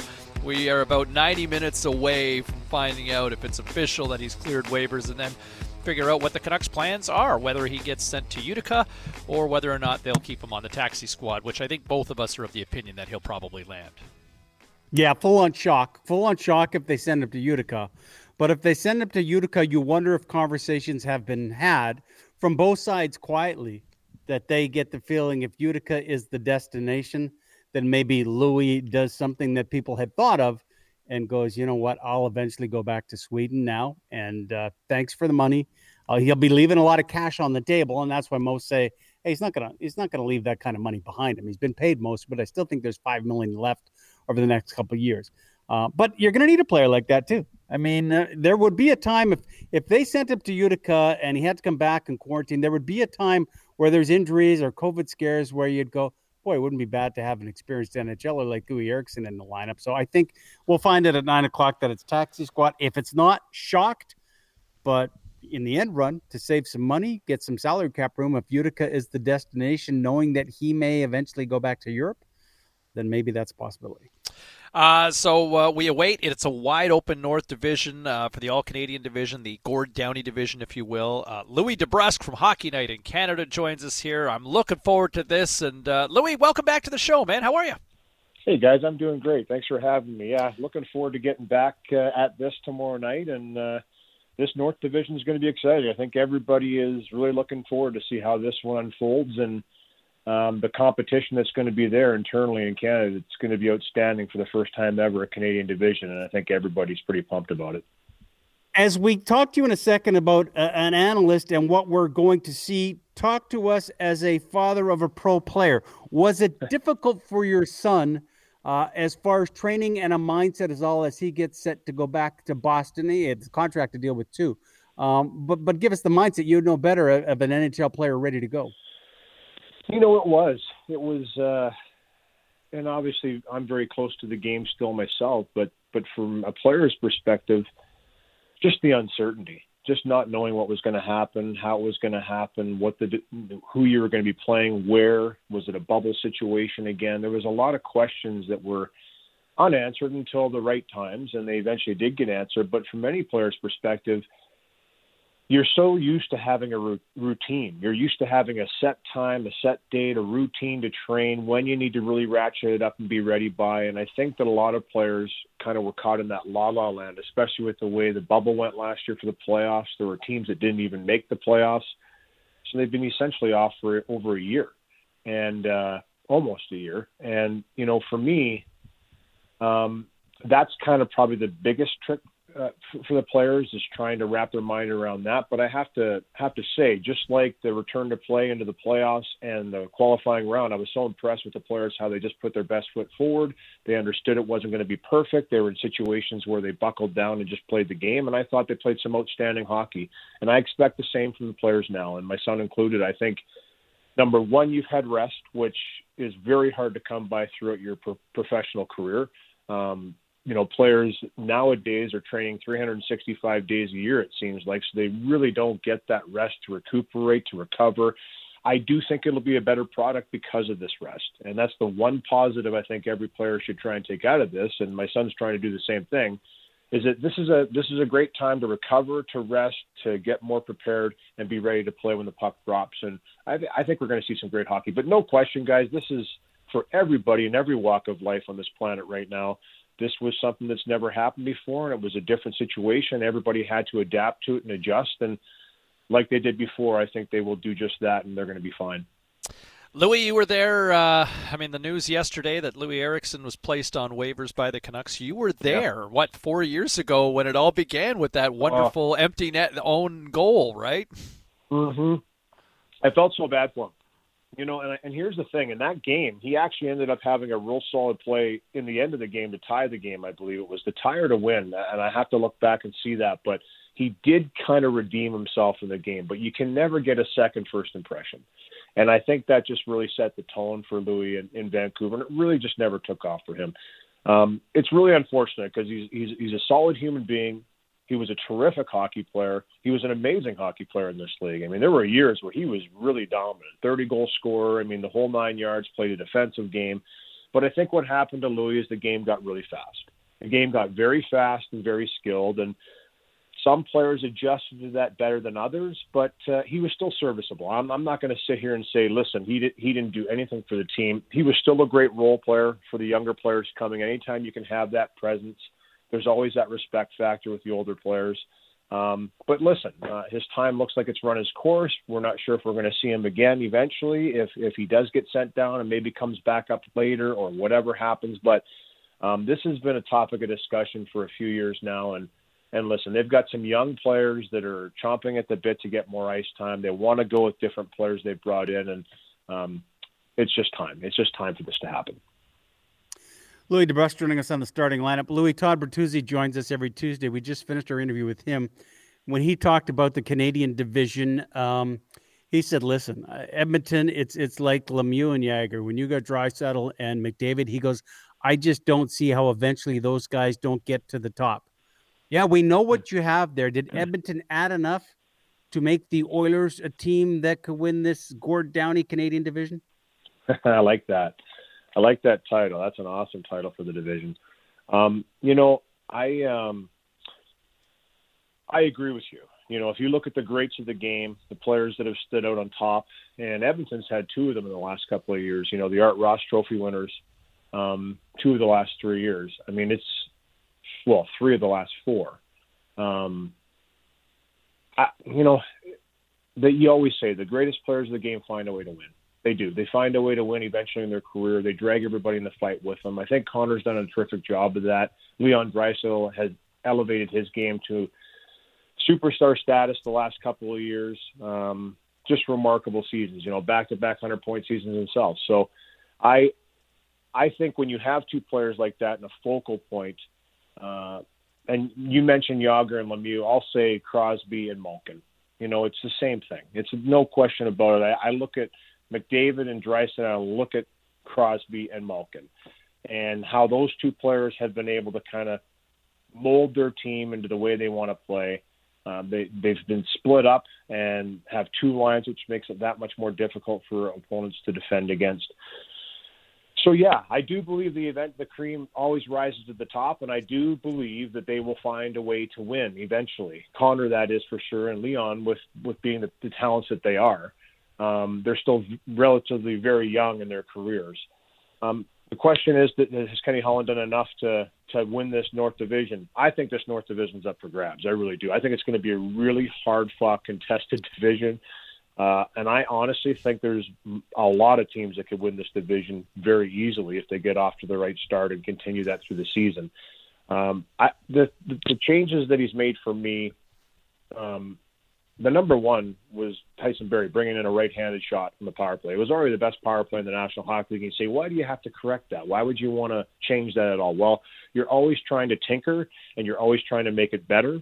And this just allows them, especially now with Oscar Klefbom not being in the lineup, um, this is a huge move for them to have that that offensive minded defenseman back there to play that role. Kyle Turris, though, is also a, a position that maybe got overlooked a little bit, but watching him through camp and how he's going to solidify that third line uh, was a vital role for the Oilers. They, they, you know, Ryan Nugent Hopkins moving from center to wing and being one of the top two lines winger playing with McDavid right now, you had to have somebody come in and fill that third hole that is so important. And Kyle Turris steps in. He's a veteran player. He's been around. He's been an offensive guy. He knows how to check. He's penalty killed for Dave Tippett before in the world stage. This is, you know, this is a guy that has a very um, good overall game, and he slips in there knowing what his role is on a very good team. He's looking at this team saying, "Listen, I know where I am in the pecking order as a centerman. When you have McDavid, Draisaitl, potentially Ryan Nugent Hopkins, who can always slip back into center. This is where I fit. This is my role." And that's all any player ever really wants. They want that role identified. They want to know exactly what you expect of them. And I think he's come in here with a renewed breath of fresh air to say, listen, I can play this role. I've done this before, and I know how to do this role. And uh, I think he's really looking forward to the season. And that, to me, is going to be a very, very important role for this team. Only time will tell, guys. I mean, listen, there's some good teams. I think every team in the North Division has done something to better themselves, and that's what's really exciting about it for me is to see how it all plays out on the ice starting tomorrow night. Um, it's going to be battle royal. It really is, and I think it's going to be tight. I think it's going to be up and down. There, you're going to see changes in the lead, and it's going to make it exciting the whole way through. Well, and that's it. I mean, everybody's got some sort of wart or flaw, and yet everybody's done something that kind of gives you that. I think like Ottawa's going to be more dangerous than I think than people realize. Oh yeah, if, I agree. If, if you're picking, if you had to, I mean, if you have to lean towards one team in in in, in the Gord Downie division, who do you lean towards? As far as winning it, yeah. As far as top team, yeah. Well, you know, I I've seen the Canucks a lot. Um, I've done them a lot over the last few years. I've done this western this western uh, part of our country, and I think all three teams have a chance. For me, though, I think the favorites front runners right now, and I'll pick three. It'll be Edmonton, Vancouver, and the Toronto Maple Leafs. I know people are, oh, those are pretty obvious, and you're, but yeah, they're obvious for a reason. They're very, very talented. And in a shortened season, a team that's talented that gets off on a roll, they're really hard to slow down they're really hard to slow down because when they start to build that confidence and gel together and find that chemistry, and it's going to take a team to do that, but the team that does that, it's going to be very, very, very difficult in a shortened season to overcome that, catch them, and surpass them. And if any team that gets off to the runner running like that will will most likely finish this one off. But I, I like what you said. I, I look at Ottawa, I look at Montreal, I, you know the Flames. I, I mean, to me, Winnipeg is a team that everybody seems to want to count out, but you never can because they have an extreme amount of talent there too. And I think there's a little chip on their shoulder. I really do, and I think they want to prove something. So look out for them. They have one of the best goaltenders in the league, the best goaltender last year. You you can never count them out when you have a goaltender like that, and that's what makes us so interesting. Every single team you know, has an argument with why they think they should be able to finish on top of this division. And I believe that's what's going to make it even more competitive is because teams believe that they're looking at this going, hey, you know what? We can win this division. There's no question we can win this division. Why can't we? Why can't we go out and beat those other six teams? Um, and getting back to your Ottawa Senators teams, yeah, I, I've, I've gotten to see them play quite a bit. Um, and you know what? they, over the years, I just think they're getting stronger every year. They're young, they're fast. The Montreal Canadiens are going to be a team that plays a real abrasive style. I, I, just think you look at the team that won the Stanley Cup in 2011 with Claude Julien. You look what they've done now to the Montreal Canadiens, bringing in some size and grit, especially in the back end. They're big back there, and they can move. I just they're going to be a formidable team. They're going to be a team that uh, does not get pushed around anymore, and they have some skill to back that up. So I, I, I mean, listen, I'm looking forward to it. I think it's going to be awesome, and I think it's going to be great for not only Canadian fans, but for the league, but especially for us in Canada to have this Canadian division. Everybody and all eyes are on this, and, and why wouldn't it be? Louie, it's going to be great. Uh, everyone will have some bad nights, but we have no bad matchups all season long with the Canadian division. Thank you for your time. We look forward to hearing you tomorrow night and throughout the season, and hopefully we'll do this again. For sure, guys. Thanks. There's right. Louie DeBrusk of, of Sportsnet. He he is right. It is going to be amazing to see everything play out. We got to go to break. James, on the other side, I want to get into something that will be missing and, and what fans might be craving for as we get set for the NHL to begin on the official home of the Vancouver Canucks, Sportsnet 650.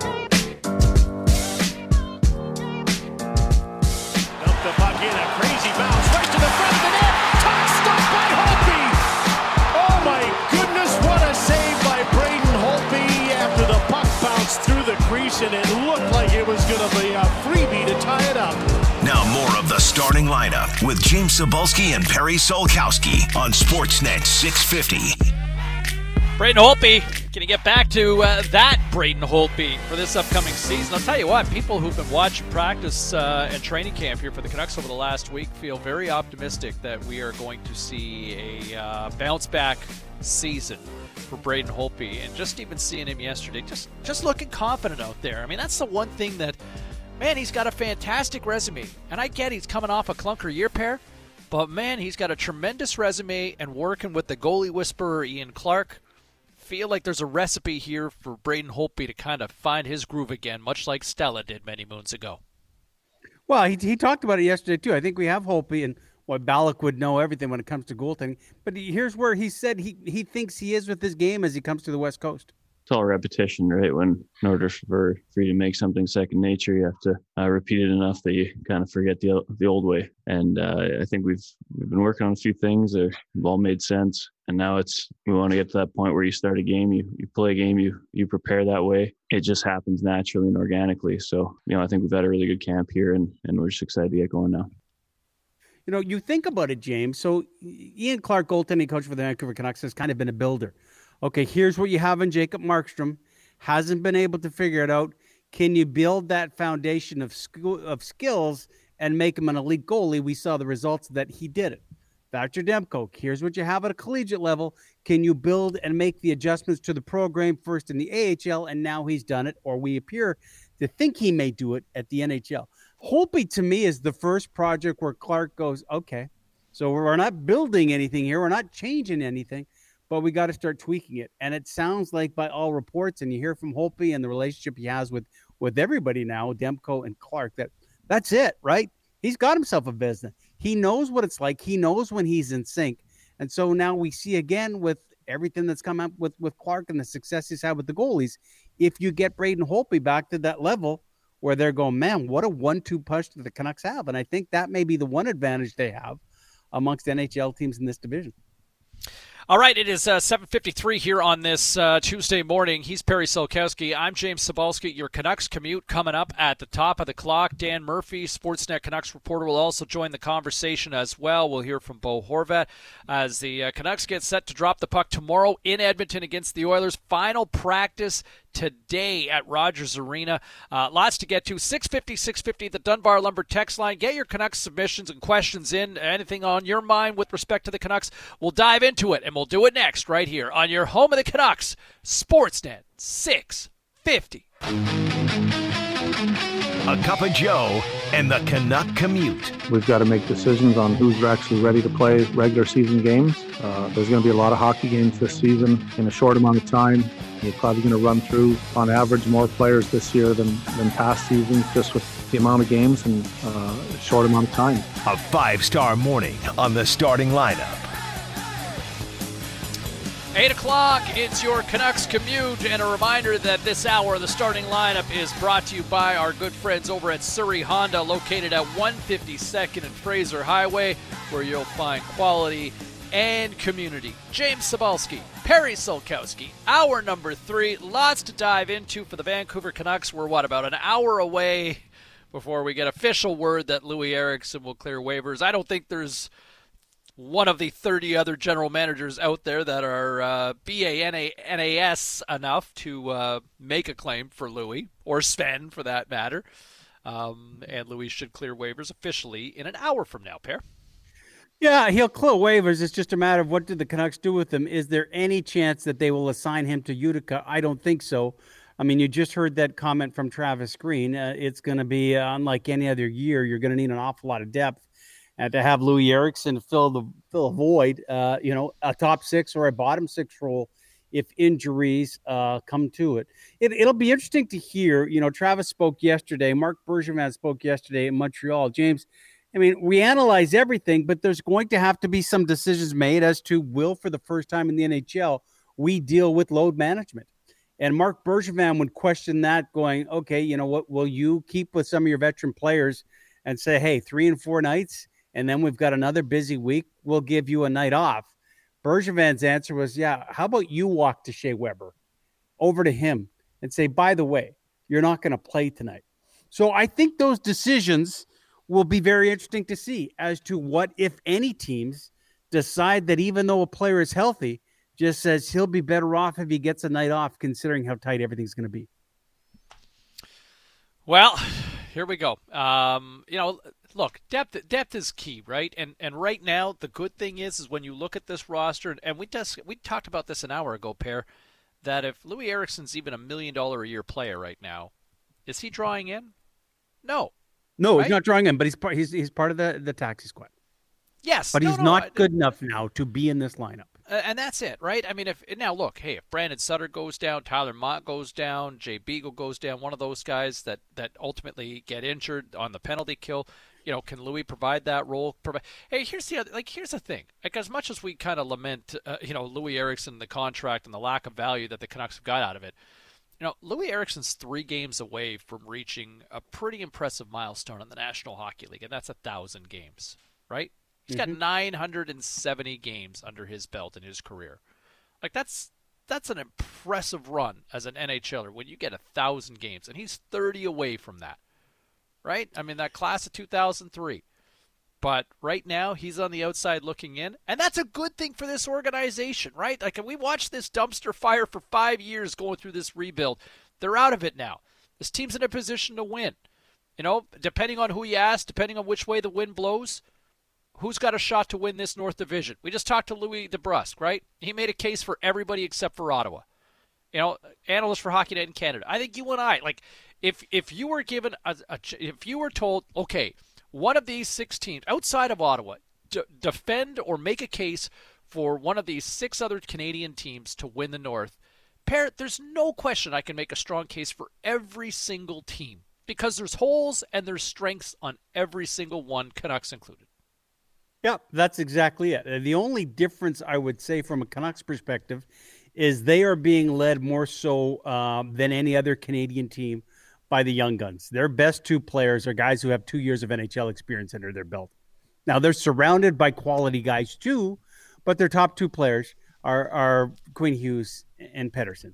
But but that doesn't make any. That may make them better, right? With young energy, and they have proven. I mean, there is no one here thinking, hmm, Quinn Hughes. You think he's going to have a sophomore slump? That's just not even in the equation right now and everyone will have gotten better and, and they've become better by by the addition of Nate Schmidt, by the addition of, of Travis Hamonic. You know, back to your Loui. I, I, think he wouldn't make this team, and that's great because there were too many nights last year where Loui was the weakest link. And if you go back to when he arrived here and signed here, there's only five guys left from that hockey team that Loui Eriksson debuted with. And that is because change was necessary. And you can't just make change and put in new bodies.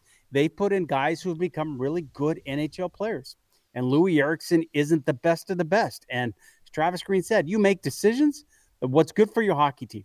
He's got to look at what's good for the hockey team. It's up to Jim Benning to go, okay, well, I'll explain this. I understand it's good for the organization too. And that's why it'll be interesting in the nine o'clock hour, an hour away from, okay, who cleared waivers? I don't think Loui is going to have any issue there, but is there any chance that he's not on that taxi squad? I don't think that's the case. You're going to need him. You know, we're deciding on a bet. You said, I bet you Loui Eriksson is done. And I said he'll score a goal this year. And I think I'm going to lean towards me that Loui Eriksson will have at one point another goal. He'll play his thousand games in the NHL. He just can't be a regular, and that'll be the case this year. Well, we'll wait and see it out. It all plays out, right? And and I uh, look, I, you and I both saw this team on the outside looking in for a playoff spot about a month ago when we kind of looked at this. Looking at this team now after the last week, and I, I guess this is a time where optimism and, and you don't want to, you know, put the cart before the horse. But there's a great text in here from Sheet Metal Guy. Great handle, by the way. That's 650, yes. 650 on the Dunbar Lumber text line.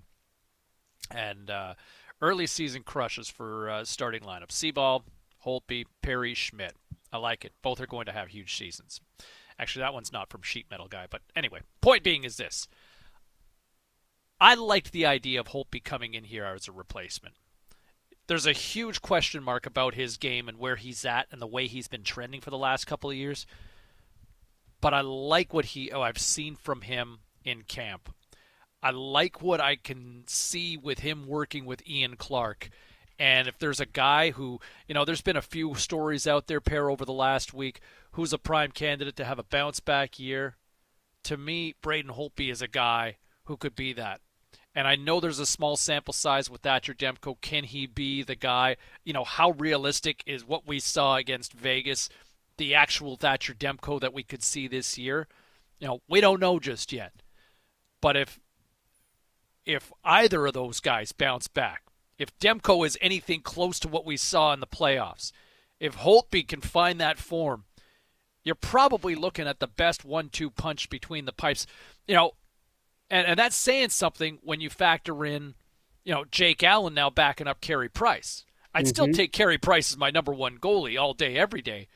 You know, Connor Hellebuyck is is outstanding as well in Winnipeg, but in terms of a one-two, I think you're probably looking at the Canucks as the second best goaltending tandem. I know the Flames will have something to say about it as well, but that's still a big if until those guys show what they can actually do in regular season game action. But I'm pretty optimistic after what I've seen and all the reports from all those people that have been there on the day to day over the last week and a half when it comes to Canucks training camp. Uh, they could have if they get Holtby back in his form and Demko, you you can't be as good as he was in the bubble. But if he continues to progress, I would argue they could have the best in the NHL. And, and you can look at the Edmonton Oilers, and that's the one thing they were unable to fix. Calgary's fixed it. Uh, you know what? You've got Connor Hellebuyck who can do it. Uh, Toronto might still be some question marks, and Montreal has fixed it. That could be a big, a big factor down the road. You still need goalies to steal hockey games, and maybe even more so when your team's tired out in front of you. Completely agree. I love the Holtby signing right from the beginning. It would be interesting though. Is is it a lost season, and that's really going to be tough for the team to juggle. If Holtby plays sixty percent of the games, okay, so what happens next year? What if he's a guy that Seattle wants and you, you can't protect him? So then you go, okay, has Thatcher Demko had enough? So it'll be interesting to see how Travis Green deploys the goaltending situation. I would think right now, uh, you know, I would I would say Demko gets the start tomorrow night and hope he's ready to go the next night. And maybe they essentially go back and forth and stray away from the the guy's got the hot hand. We're going to go with it. But I do agree. I, you know, and here we were. Jacob Markstrom got to sign him. Got to sign him. I don't think we will be worried about Jacob Markstrom a month into this season. Well, you know what? It was still a topic of conversation last night. Is Jacob Markstrom? Uh, I guess there were still questions about Markstrom and his performance in another Flames scrimmage, and people kind of wondering, oh, okay. I mean, again, we're talking about scrimmages that people are kind of basing some full analysis on here in terms of what they're seeing. It's such a tiny, tiny sample size, so I, I don't think it. You know, look, Jacob Markstrom, it's hard to say that he's going to fall off a cliff here going to Calgary this year. I mean, that's still a good blue line. You've still got a deep group of forwards up front. I don't think there's that that upper echelon that the ceiling for their top end guys I don't think is as high as what the Canucks have for their the ceiling for you know I would like I think there's a higher ceiling for Elias Pettersson. I think there's a higher ceiling for Quinn Hughes based on anybody else that the Flames have on their roster. Right? But I don't think Jacob Markstrom's going off a, I don't think Jacob Markstrom's going to have an a, a, tell me this, do you think Jacob Markstrom's going to have a save percentage under 9 this year? No, I don't. But it took me, I, I don't know. It, it's like the meat. But is he an all star this year? a long time yeah. to get rid of Jacob Markstrom, letting in some soft goals. And let's Yeah, not forget, I agree. He wasn't. He wasn't great, James, in the start of that St. Louis series. Like he was not. I remember we had Corey Hirsch on, and the Canucks are winning. Hirsch goes, "You know what the great thing is? Jacob Markstrom hasn't been that good yet, right? Because you knew he would get there." And I just wonder if um, a new environment, new goalie coach. Uh, I hope he does well, but I do think there will be some moments where Canuck fans, and you hate to go, ah, we're cheering against you now. We'll go, uh oh, that guy's not creeping back in, is he? Takes a long time to change your reputation. I think he did. It took him a year and a half, but you know, it just kind of sits there with me. I it took a long time to try to shake off the the first period goals, right? Those soft goals from Jacob Markstrom. Oh man, to watch how that. many did we see? You're right, and and he evolved, and and quite frankly, the better goaltender in the playoffs was Thatcher Demko, right? I mean, you know, the, that's the one thing. I, uh, the that point of going six years, six million dollars for Jacob Markstrom. Yeah, no, it felt like it was too much. It felt like it was too much for a guy who had shown, who got hurt at two critical points last season for the Canucks, right? In the middle of a playoff run where you're in February and he needed surgery and he was going to miss a month, right? And Demko was kind of scuffling at that point too. It's not like he was really showing that you know he could handle the, the number one role all that well. And then you get into the playoffs and you you know go back to you know gets hurt again. So I, I think the idea of how much time that Jacob Markstrom will spend in goal this year and how many minutes he actually plays, it's certainly something to watch, right? You know how like the, it's clear that he struggles on back to backs. The numbers tell you that he is not a guy who plays well on back to back nights. So big save Dave's going to get his opportunities, but you know I still think the Flames are a complete team. Like there's questions to ask about the the Calgary Flames. Like you know the Edmonton Oilers. I mean you got the nuclear weapons in Draisaitl and McDavid, but and, and then you add to their that power play Tyson Barrie, right? You know, there's another Yes. guy who could be a prime candidate for a bounce back year. But do you trust Edmonton's goaltending? You know, the I love what the the Habs did this offseason, but is all that chemistry going to come together and is it going to actually click when the puck drops on this season? I mean, I love that. Like look at the size of that Montreal D. And then you got to get past Carey Price. And then all the guys up front that have that capability of getting you at least 20. Obviously, it's a short season, so you kind of, you know, base it on what a goals per game average would be more. But, you know, the Habs have something. The Leafs obviously have a lot there in terms of firepower up front. It's it's just all these questions that you kind of wonder. it, And Hoglander as well, pair. Like, you know, there's that hole up front for the Canucks. You know, could Hoglander be that guy on that second line? Like he looked great last week, but is that going to be sustainable? I, I just at this point, it's hard for me to see that that's going to be sustainable for the Canucks with Hoglander on that second line. He's a rookie. He's never played an NHL game before, and we're expecting an awful lot. And we talked about it last week. The over under is he going is he good for eight or more goals this year? I'm leaning towards the under on this one. It's the fascinating point of the start of any season, no matter what the sport is. If you were a fan or if you're a GM, for the most part, um, and especially in what we will see in the Gord Downie division, every Canadian team goes, you know what? I, I like what we've done. Here's the boat that we've built. We're ready to take it to water. And I think any holes we've had, we have filled. The interesting part, James, will be if you do see that, ugh, we didn't see this coming with injuries and all that. How quick in 2021 is the fix? Like, I don't think we're going to see too many trades. Certainly, it becomes difficult depending on what the health situation is. If you're making a deal across the border and you're dealing with quarantine, you have your taxi squad. So that's what you're hoping. What you have there in what will be a mix of veterans and likely guys who are AHLers and maybe a couple of young guys. Um, but I don't know if the fix is going to be quick.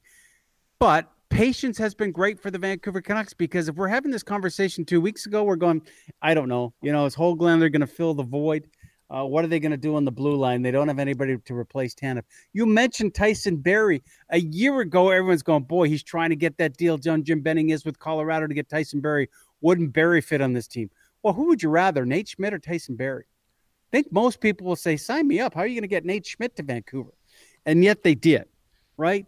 How are you going to replace Travis? Uh, you know, how are you going to replace Chris Tanev? Well, all of a sudden there's Travis Hamonic hanging around, likely because he wanted to stay, and we haven't heard from him yet because uh, you know he wasn't able to skate. He skated yesterday with the team, and now he hasn't signed yet, so he couldn't talk to the media. But everything falls into place. Wants to stay in Western Canada, so I do like where the Canucks have fixed all their holes. Like I think they're better now. If there are more holes that that come up, I don't know how quickly you're going to be able to fix them because you're really challenging your depth. But if all this is going the right way, and then all of a sudden you got a Pod Podkolzin kid who's showing up at the beginning of May, that window of opportunity that we thought might have just started to go, hey, yeah, there's the window after how they played in the bubble. Might be, yeah, no, they're pushing it open again now because my goodness, a successful year this year with money to spend next year, uh, it starts now for the Canucks. You know, and Hamonic yesterday playing alongside Quinn Hughes, loved seeing that, and you know, listening to what Travis Green was saying with respect to Hamonic you know, my thought was that he we weren't going to see Hamonic until at least Saturday. Travis kind of suggested he might be in there sooner rather than later. Hamonic will get another practice session today with the team, and then they'll do it for real starting tomorrow with back to backs. Um, I think the likelihood of Travis Hamonic stepping into the lineup sooner rather than later is probably more likely. I think we'll probably see him before Saturday. Um, they're not going to get a chance to really practice here. After today, you go game, game, day off, and then back into the fire on Saturday against the Flames. You know, there's no practices after today. Like it's it's for real after they get off the ice, uh, probably around lunchtime today. And that's what makes it difficult. How do you uh, adjust on the fly? How do you make those decisions? Because you know, as as we've seen in the NFL, and we played Allen Iverson practice. We're talking about practice. So who needs it more? Young guys like you would think a Hoglander would benefit from more practice. There's so much that he has to learn. Is this team ready if they can only get a couple of skates in? Um, you know, how important will the video sessions be? I, I think a guy like Travis Hamonic, he's always a guy that, you know, coaches probably identify and appreciate more than the fans, right? How many people talk about a stay at home defenseman? You have to be here as long as Chris Tanev was for everyone to appreciate it because you go, oh no, he's been hurt this year, and then he was hurt again, and then he went to the boards and he came back and he blocked another shot. You don't see that as a fan, but I think you're right. Travis Green kind of glowing about Hamonic. Uh, he looked pretty good. I liked him before. I liked him now. He will be that solid guy in the blue line. And James, you talked about it earlier. Here we are dissecting this team. And the one guy that was such a polarizing figure for the last three years is barely talked about and may very well be an NHL defenseman for a while and it's perfect because I think that's exactly what Olli Juolevi needed. He needed us to talk about everybody else except him and go, no, no, no, you don't have to take the puck end to end. Just play smart off the glass if you have to with Tyler Myers and learn the game. And I think that's going to be a massive benefit to him and to this hockey team. A hundred percent. Eh, you know, waiting and, and look, it remains to be seen if he can be, you know, an every an everyday guy, but you know, solid, not spectacular. I would say be, be the best way to describe what we've seen from Olli Juolevi over the last eight days. That he's just making the smart, safe plays, but they've got him factored in on that second penalty killing unit playing alongside Myers. Those guys have been attached at the hip. They've been Raggedy Ann and Andy, if you will, and they can debate who's who's Raggedy Ann and who's Andy for a nice old school reference for people that those two have been attached to the hip since the start of camp, and it looks like it works right now. You know, and Hamonic starting alongside Hughes right away. You wanted to touch on uh, Travis Green uh, with his comments on Braden Holtby here, Pair? Yeah, let's because uh, you know it's Ian Clark who is the guy who has it all uh, as far as looking after the goalies. But you know, I, I like what you said. I like the announcement, and then they signed him and the attitude he brings. And Travis Green had these thoughts on what he's seen from his goalie and and I no question who will lead the way for these guys, but he's certainly happy with the experience of Holtby. I think both goalies look sharp, a lot like players in training camp. The goalies do get better as it goes on for sure. It's hard to mimic game like situations for any player, especially in the off season. uh, for goalies. So they've been working hard. I know Clarkie's been working the hard, them hard, which for me isn't surprising. I expect we're expecting Holtz to be real great for us and, and, and Demer as well. And he's been a nice fit pair within the room already as well. And you know, for for two newcomers on the roster like Nate Schmidt and Braden Holtby, those guys are veterans. They're characters. They're good in the room type guys. And for those two guys to get acclimated in their new surroundings, I think it helps that you've got those two voices that are kind of united, and they seem to be fitting in pretty quick with this team. Don't underestimate the fact that uh, it really works. Where Nate Schmidt, who is this effervescent personality, never wanted to be silent, comes in with the guy like Beagle and Holtby, former teammates in Washington, to be the perfect buffer. You know, during their their Zoom conference yesterday, you know, they're both it's it's Schmidt and Holtby, and and and Schmidt just says, "Hey, I got a question for Holtby." And the question was good, you know, asking, you know, what's difficult? What's the tough adjustment with the new team, systems or or handling the puck behind the net? And and Holtby, I think, is kind of that dry guy going, well, it's it's behind the net. It's understanding the voices, right? How the guys play and the voices, and gave the you know a logical answer to what was a good question to Nate Schmidt. And then Schmidt was kind of well, like, do you not know my voice? And it's kind of like, no, trust me, everybody knows your voice. And to me, that's the thing that makes a difference too. This team is going to be judged on the ice and how they play.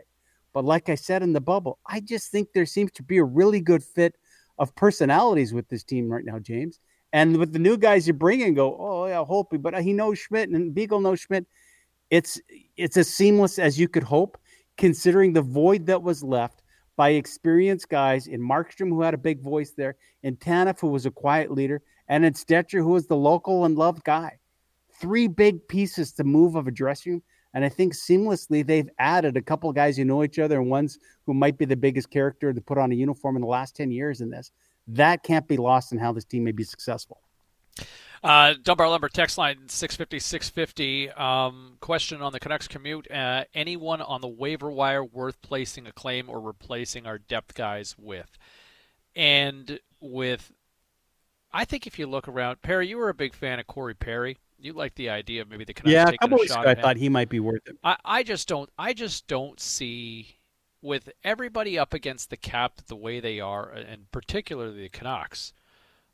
I don't see the Canucks making a play on anybody. I don't know if anybody's you know go out of your way to get. I guess probably the one name that that was intriguing, but there's no financial way they could do it. Tyler Johnson you know, and the, and the and the Tampa. Bay Lightning tried to move him, and there were no takers for that five million dollar price tag. So, at, at this point, I would say there's.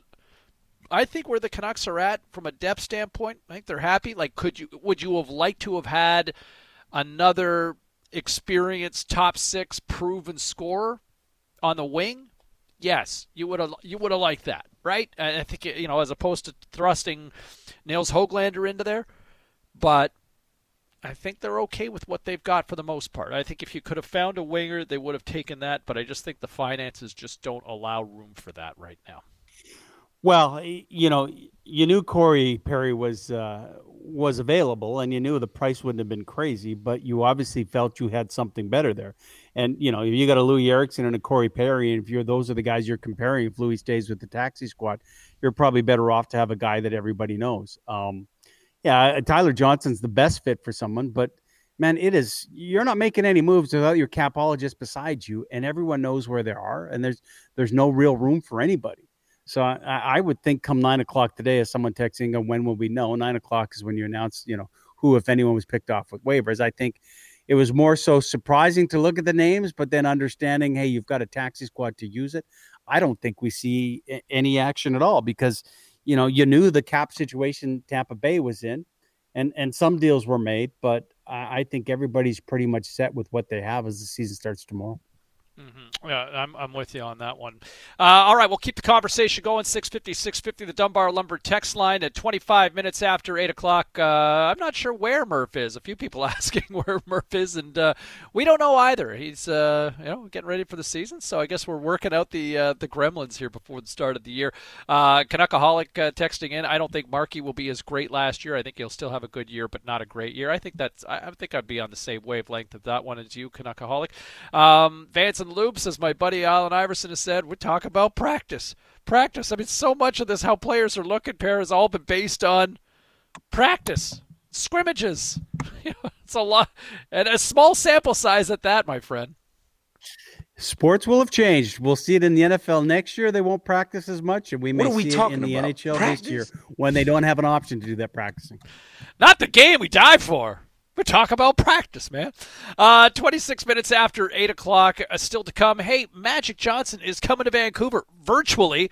We'll tell you how you can be a part of that, plus much, much more as we inch closer and closer to the start of the NHL 2021 season. Looking forward to that right here on your home of the Canucks. We got you covered all season long. We're Sportsnet 650.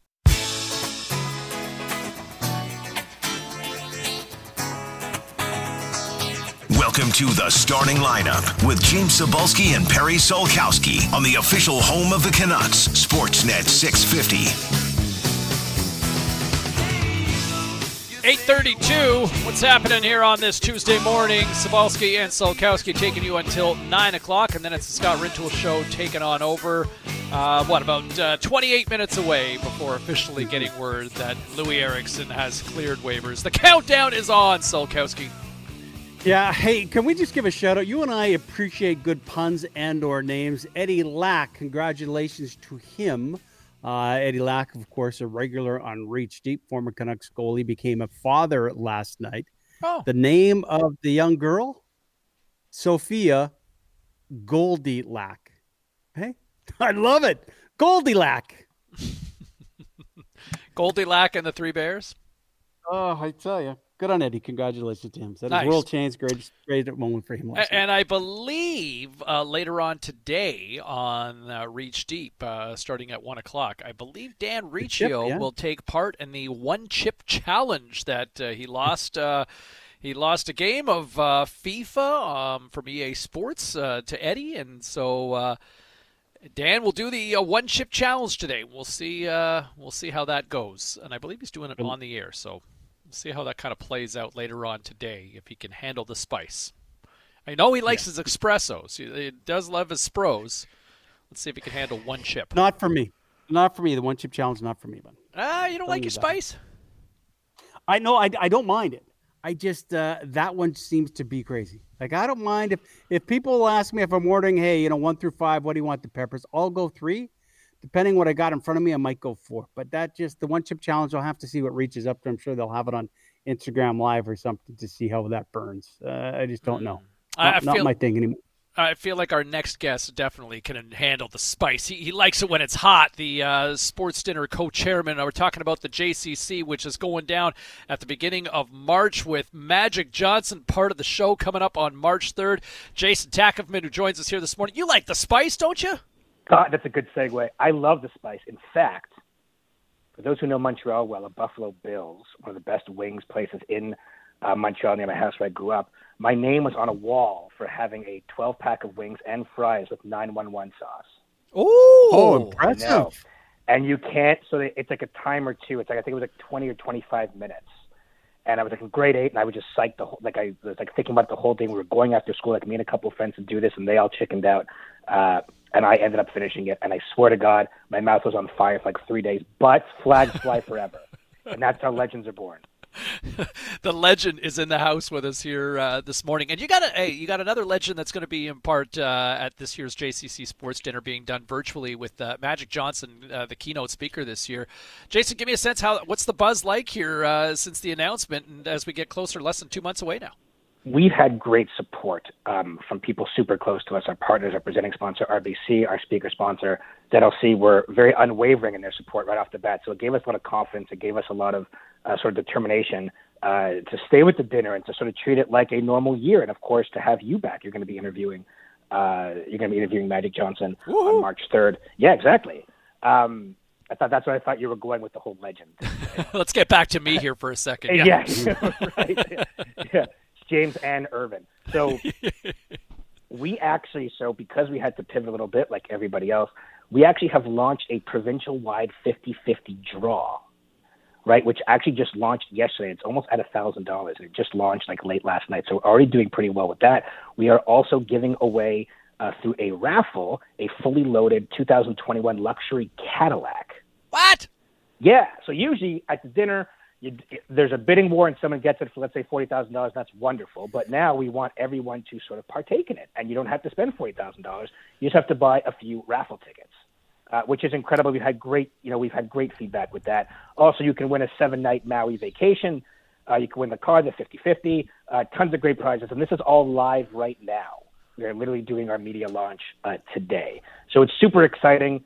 Uh, we're going to get some great traction with it, of course, being virtual this year only. We're going to reach a lot more people, not just in the room. So it's a chance for everyone who hasn't been able to go to the dinner to see it, to be a part of it, silent auction, live auction, this good stuff. It's going to be great. Oh, that was my question, Jason, because I had some people when we talked about it last time going, hey, man, are they limited? Can I get tickets to that? I've never been. There's not a limit, are there? And where would people be able to buy tickets to the JCC Sports Dinner? You can get tickets on jccsportsdinner.com. Or you can follow us at uh, JCC Sports Dinner, also on all of our socials. Uh, we are tickets only thirty six dollars. Like if you just want to get single tickets, and we've never really had single tickets. Uh, in the last 10 years, we've been sold out. We've been sold out weeks or months in advance. So this is exciting. We don't have a limit as to who can uh, as to who can watch, who can tune in, uh, which is also pretty exciting. So we're still selling our corporate tables. We actually have a really neat uh, function this year where you can still entertain and get the uh, networking and entertainment faction where we're selling. Uh, if you still want to get a table, you are in, let's say, a virtual room with nine people and you can still talk and interact, which is really cool. Or if you're just a sports fan and just want to watch just yourself, only $36, jccsportscenter.com, and you get all the goodies of silent auction, live auction, and get to experience the whole night jccsportsdinner.com, and that's where you can get your raffle tickets for the to win a cat. Man, this might be the only time I could afford a caddy. This might be it. no, pretty good. I'm in. Uh, hey, listen, Jason, looking forward to this. It's coming up uh, pretty quick uh, on March 3rd. Uh, a chance to uh, win a Cadillac. A 50 50 is up and running right now. Let's see if we can beat Alberta's Hockey Canada World Junior 50 uh, 50 yeah, I know. last week. That was insane, man. nice to catch tough. up with you. Yeah, good to catch up with you. Okay, thanks for your support. Awesome. Thanks, Jason. That's uh, Jason Tackman, uh, the uh, co chairman of the JCC Sports Dinner coming up March 3rd. Magic Johnson, the keynote speaker. And you can win a Cadillac. How about that, Per? Enough said right there. Oh, fantastic. And I tell you what, there's not too many places you can go listen to Earvin Magic Johnson speak for under $40. You can now. Uh, that that's a great price for the JCC Sports Center. Looking forward to it. Can't wait to hear the match talk because it's all about business. It's all about sports. Uh, it'll be fascinating to see And Yeah, everybody could use a caddy. Man, there's so many 50 50s and raffles going on. Sit at home, don't watch Netflix, spend 10 $15, and you never know if you're going to change your life just by online. But a great cause. Looking forward to that. I know you are too. It should be great to talk to Magic. Uh, JCCSportsDinner.com is the website. You can check it out. JCCSportsDinner.com. Okay, hey, look, we found Murph. Murph's alive.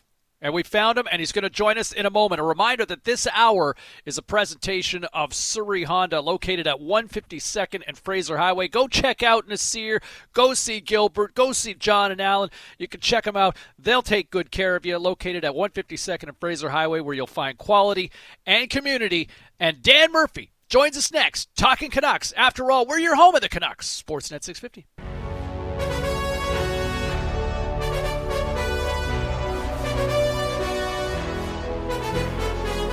This is the starting lineup with James Cybulski and Perry Solkowski on Sportsnet 650. All right, 844. Scott Rintoul Show coming your way at the top of the clock. John Garrett, John Clayton, an all John show coming up with Scotty coming at 9 o'clock this morning. James Cybulski, Perry Solkowski with you. And we found him, Per.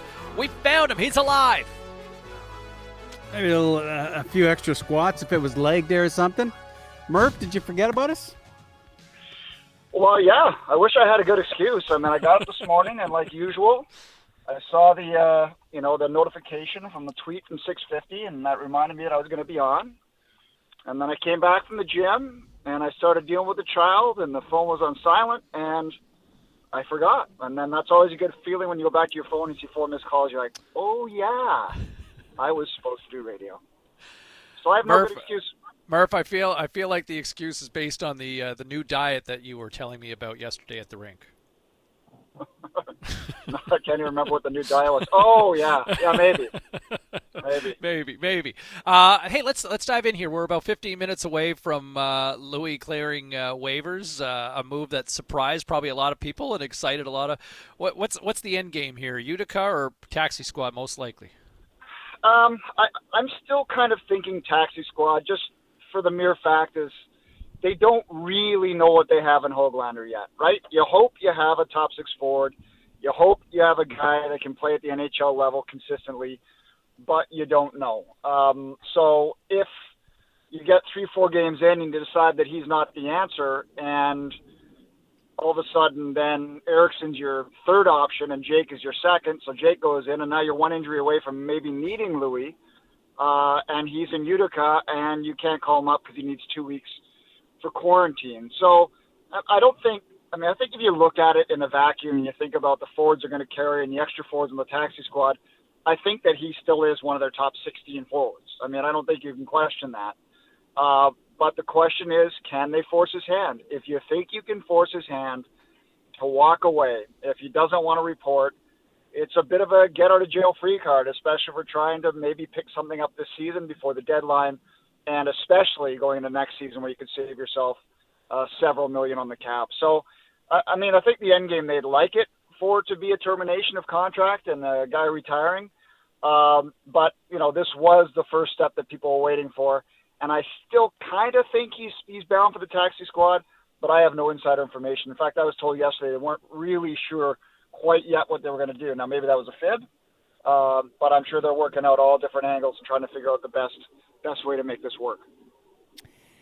And Murph, that's what I wonder, right? I mean, people were surprised at this. It, it, he was going to be there. He doesn't deserve to be on the on the opening night roster, but he does deserve to be in the NHL on some taxi squad. But as you said, would you not think they would have a little bit of an indication to know, man, if today we send him to Utica, he is not going to ride buses. He's not going to be into that quarantine situation he will say, "Thanks, guys. It's been a wonderful run." Um, don't you think they have that indication? And it's it's like you can't talk to free agents, but you know they're talking. Do you not think they would have a feel for what Loui's mindset would be if indeed they said you're going to Utica? Yeah, I, I'm sure they've they've talked, but I, I remember last year Loui remember uh, saying he's got no intention of walking away. Now, maybe if you send him down this year and he goes down this year because it's a you know, it's a shortened season. Maybe he says, heck, I'm going to go down this year. I'm going to collect my money. Uh, I'll wait till the summer. I'll collect my million dollar bonus on July 1st or whatever the bonuses is hand out this year after the season. And then I'll make my decision on next season. Um, because, you know, it's not a full season in Utica. Maybe he can handle staying at the Doubletree for a while. I don't know where his family is. Uh, but if you do it this season, that might give him pause for next season.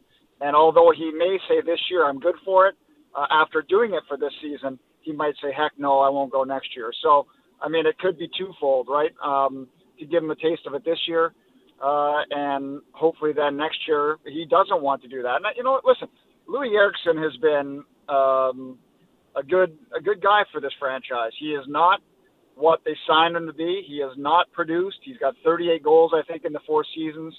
Um, you know, it wasn't his fault they gave him all this money, but it hasn't worked out and I, I feel bad for him a little bit, but he's collected 32 million bucks out of 36. Uh, it, yeah. it probably is time to, to cut bait um, and see what what might happen because uh, you know for this season and especially next, uh, those cap dollars are, are super valuable. I just wondered, do they still have those free, freshly baked chocolate chip cookies at the DoubleTree? Because that that could be enticing oh. for Loui, right? Maybe not in COVID. yeah, fair enough. You know they might be handing those out right now challenging times, man. These these unique, difficult, challenging times.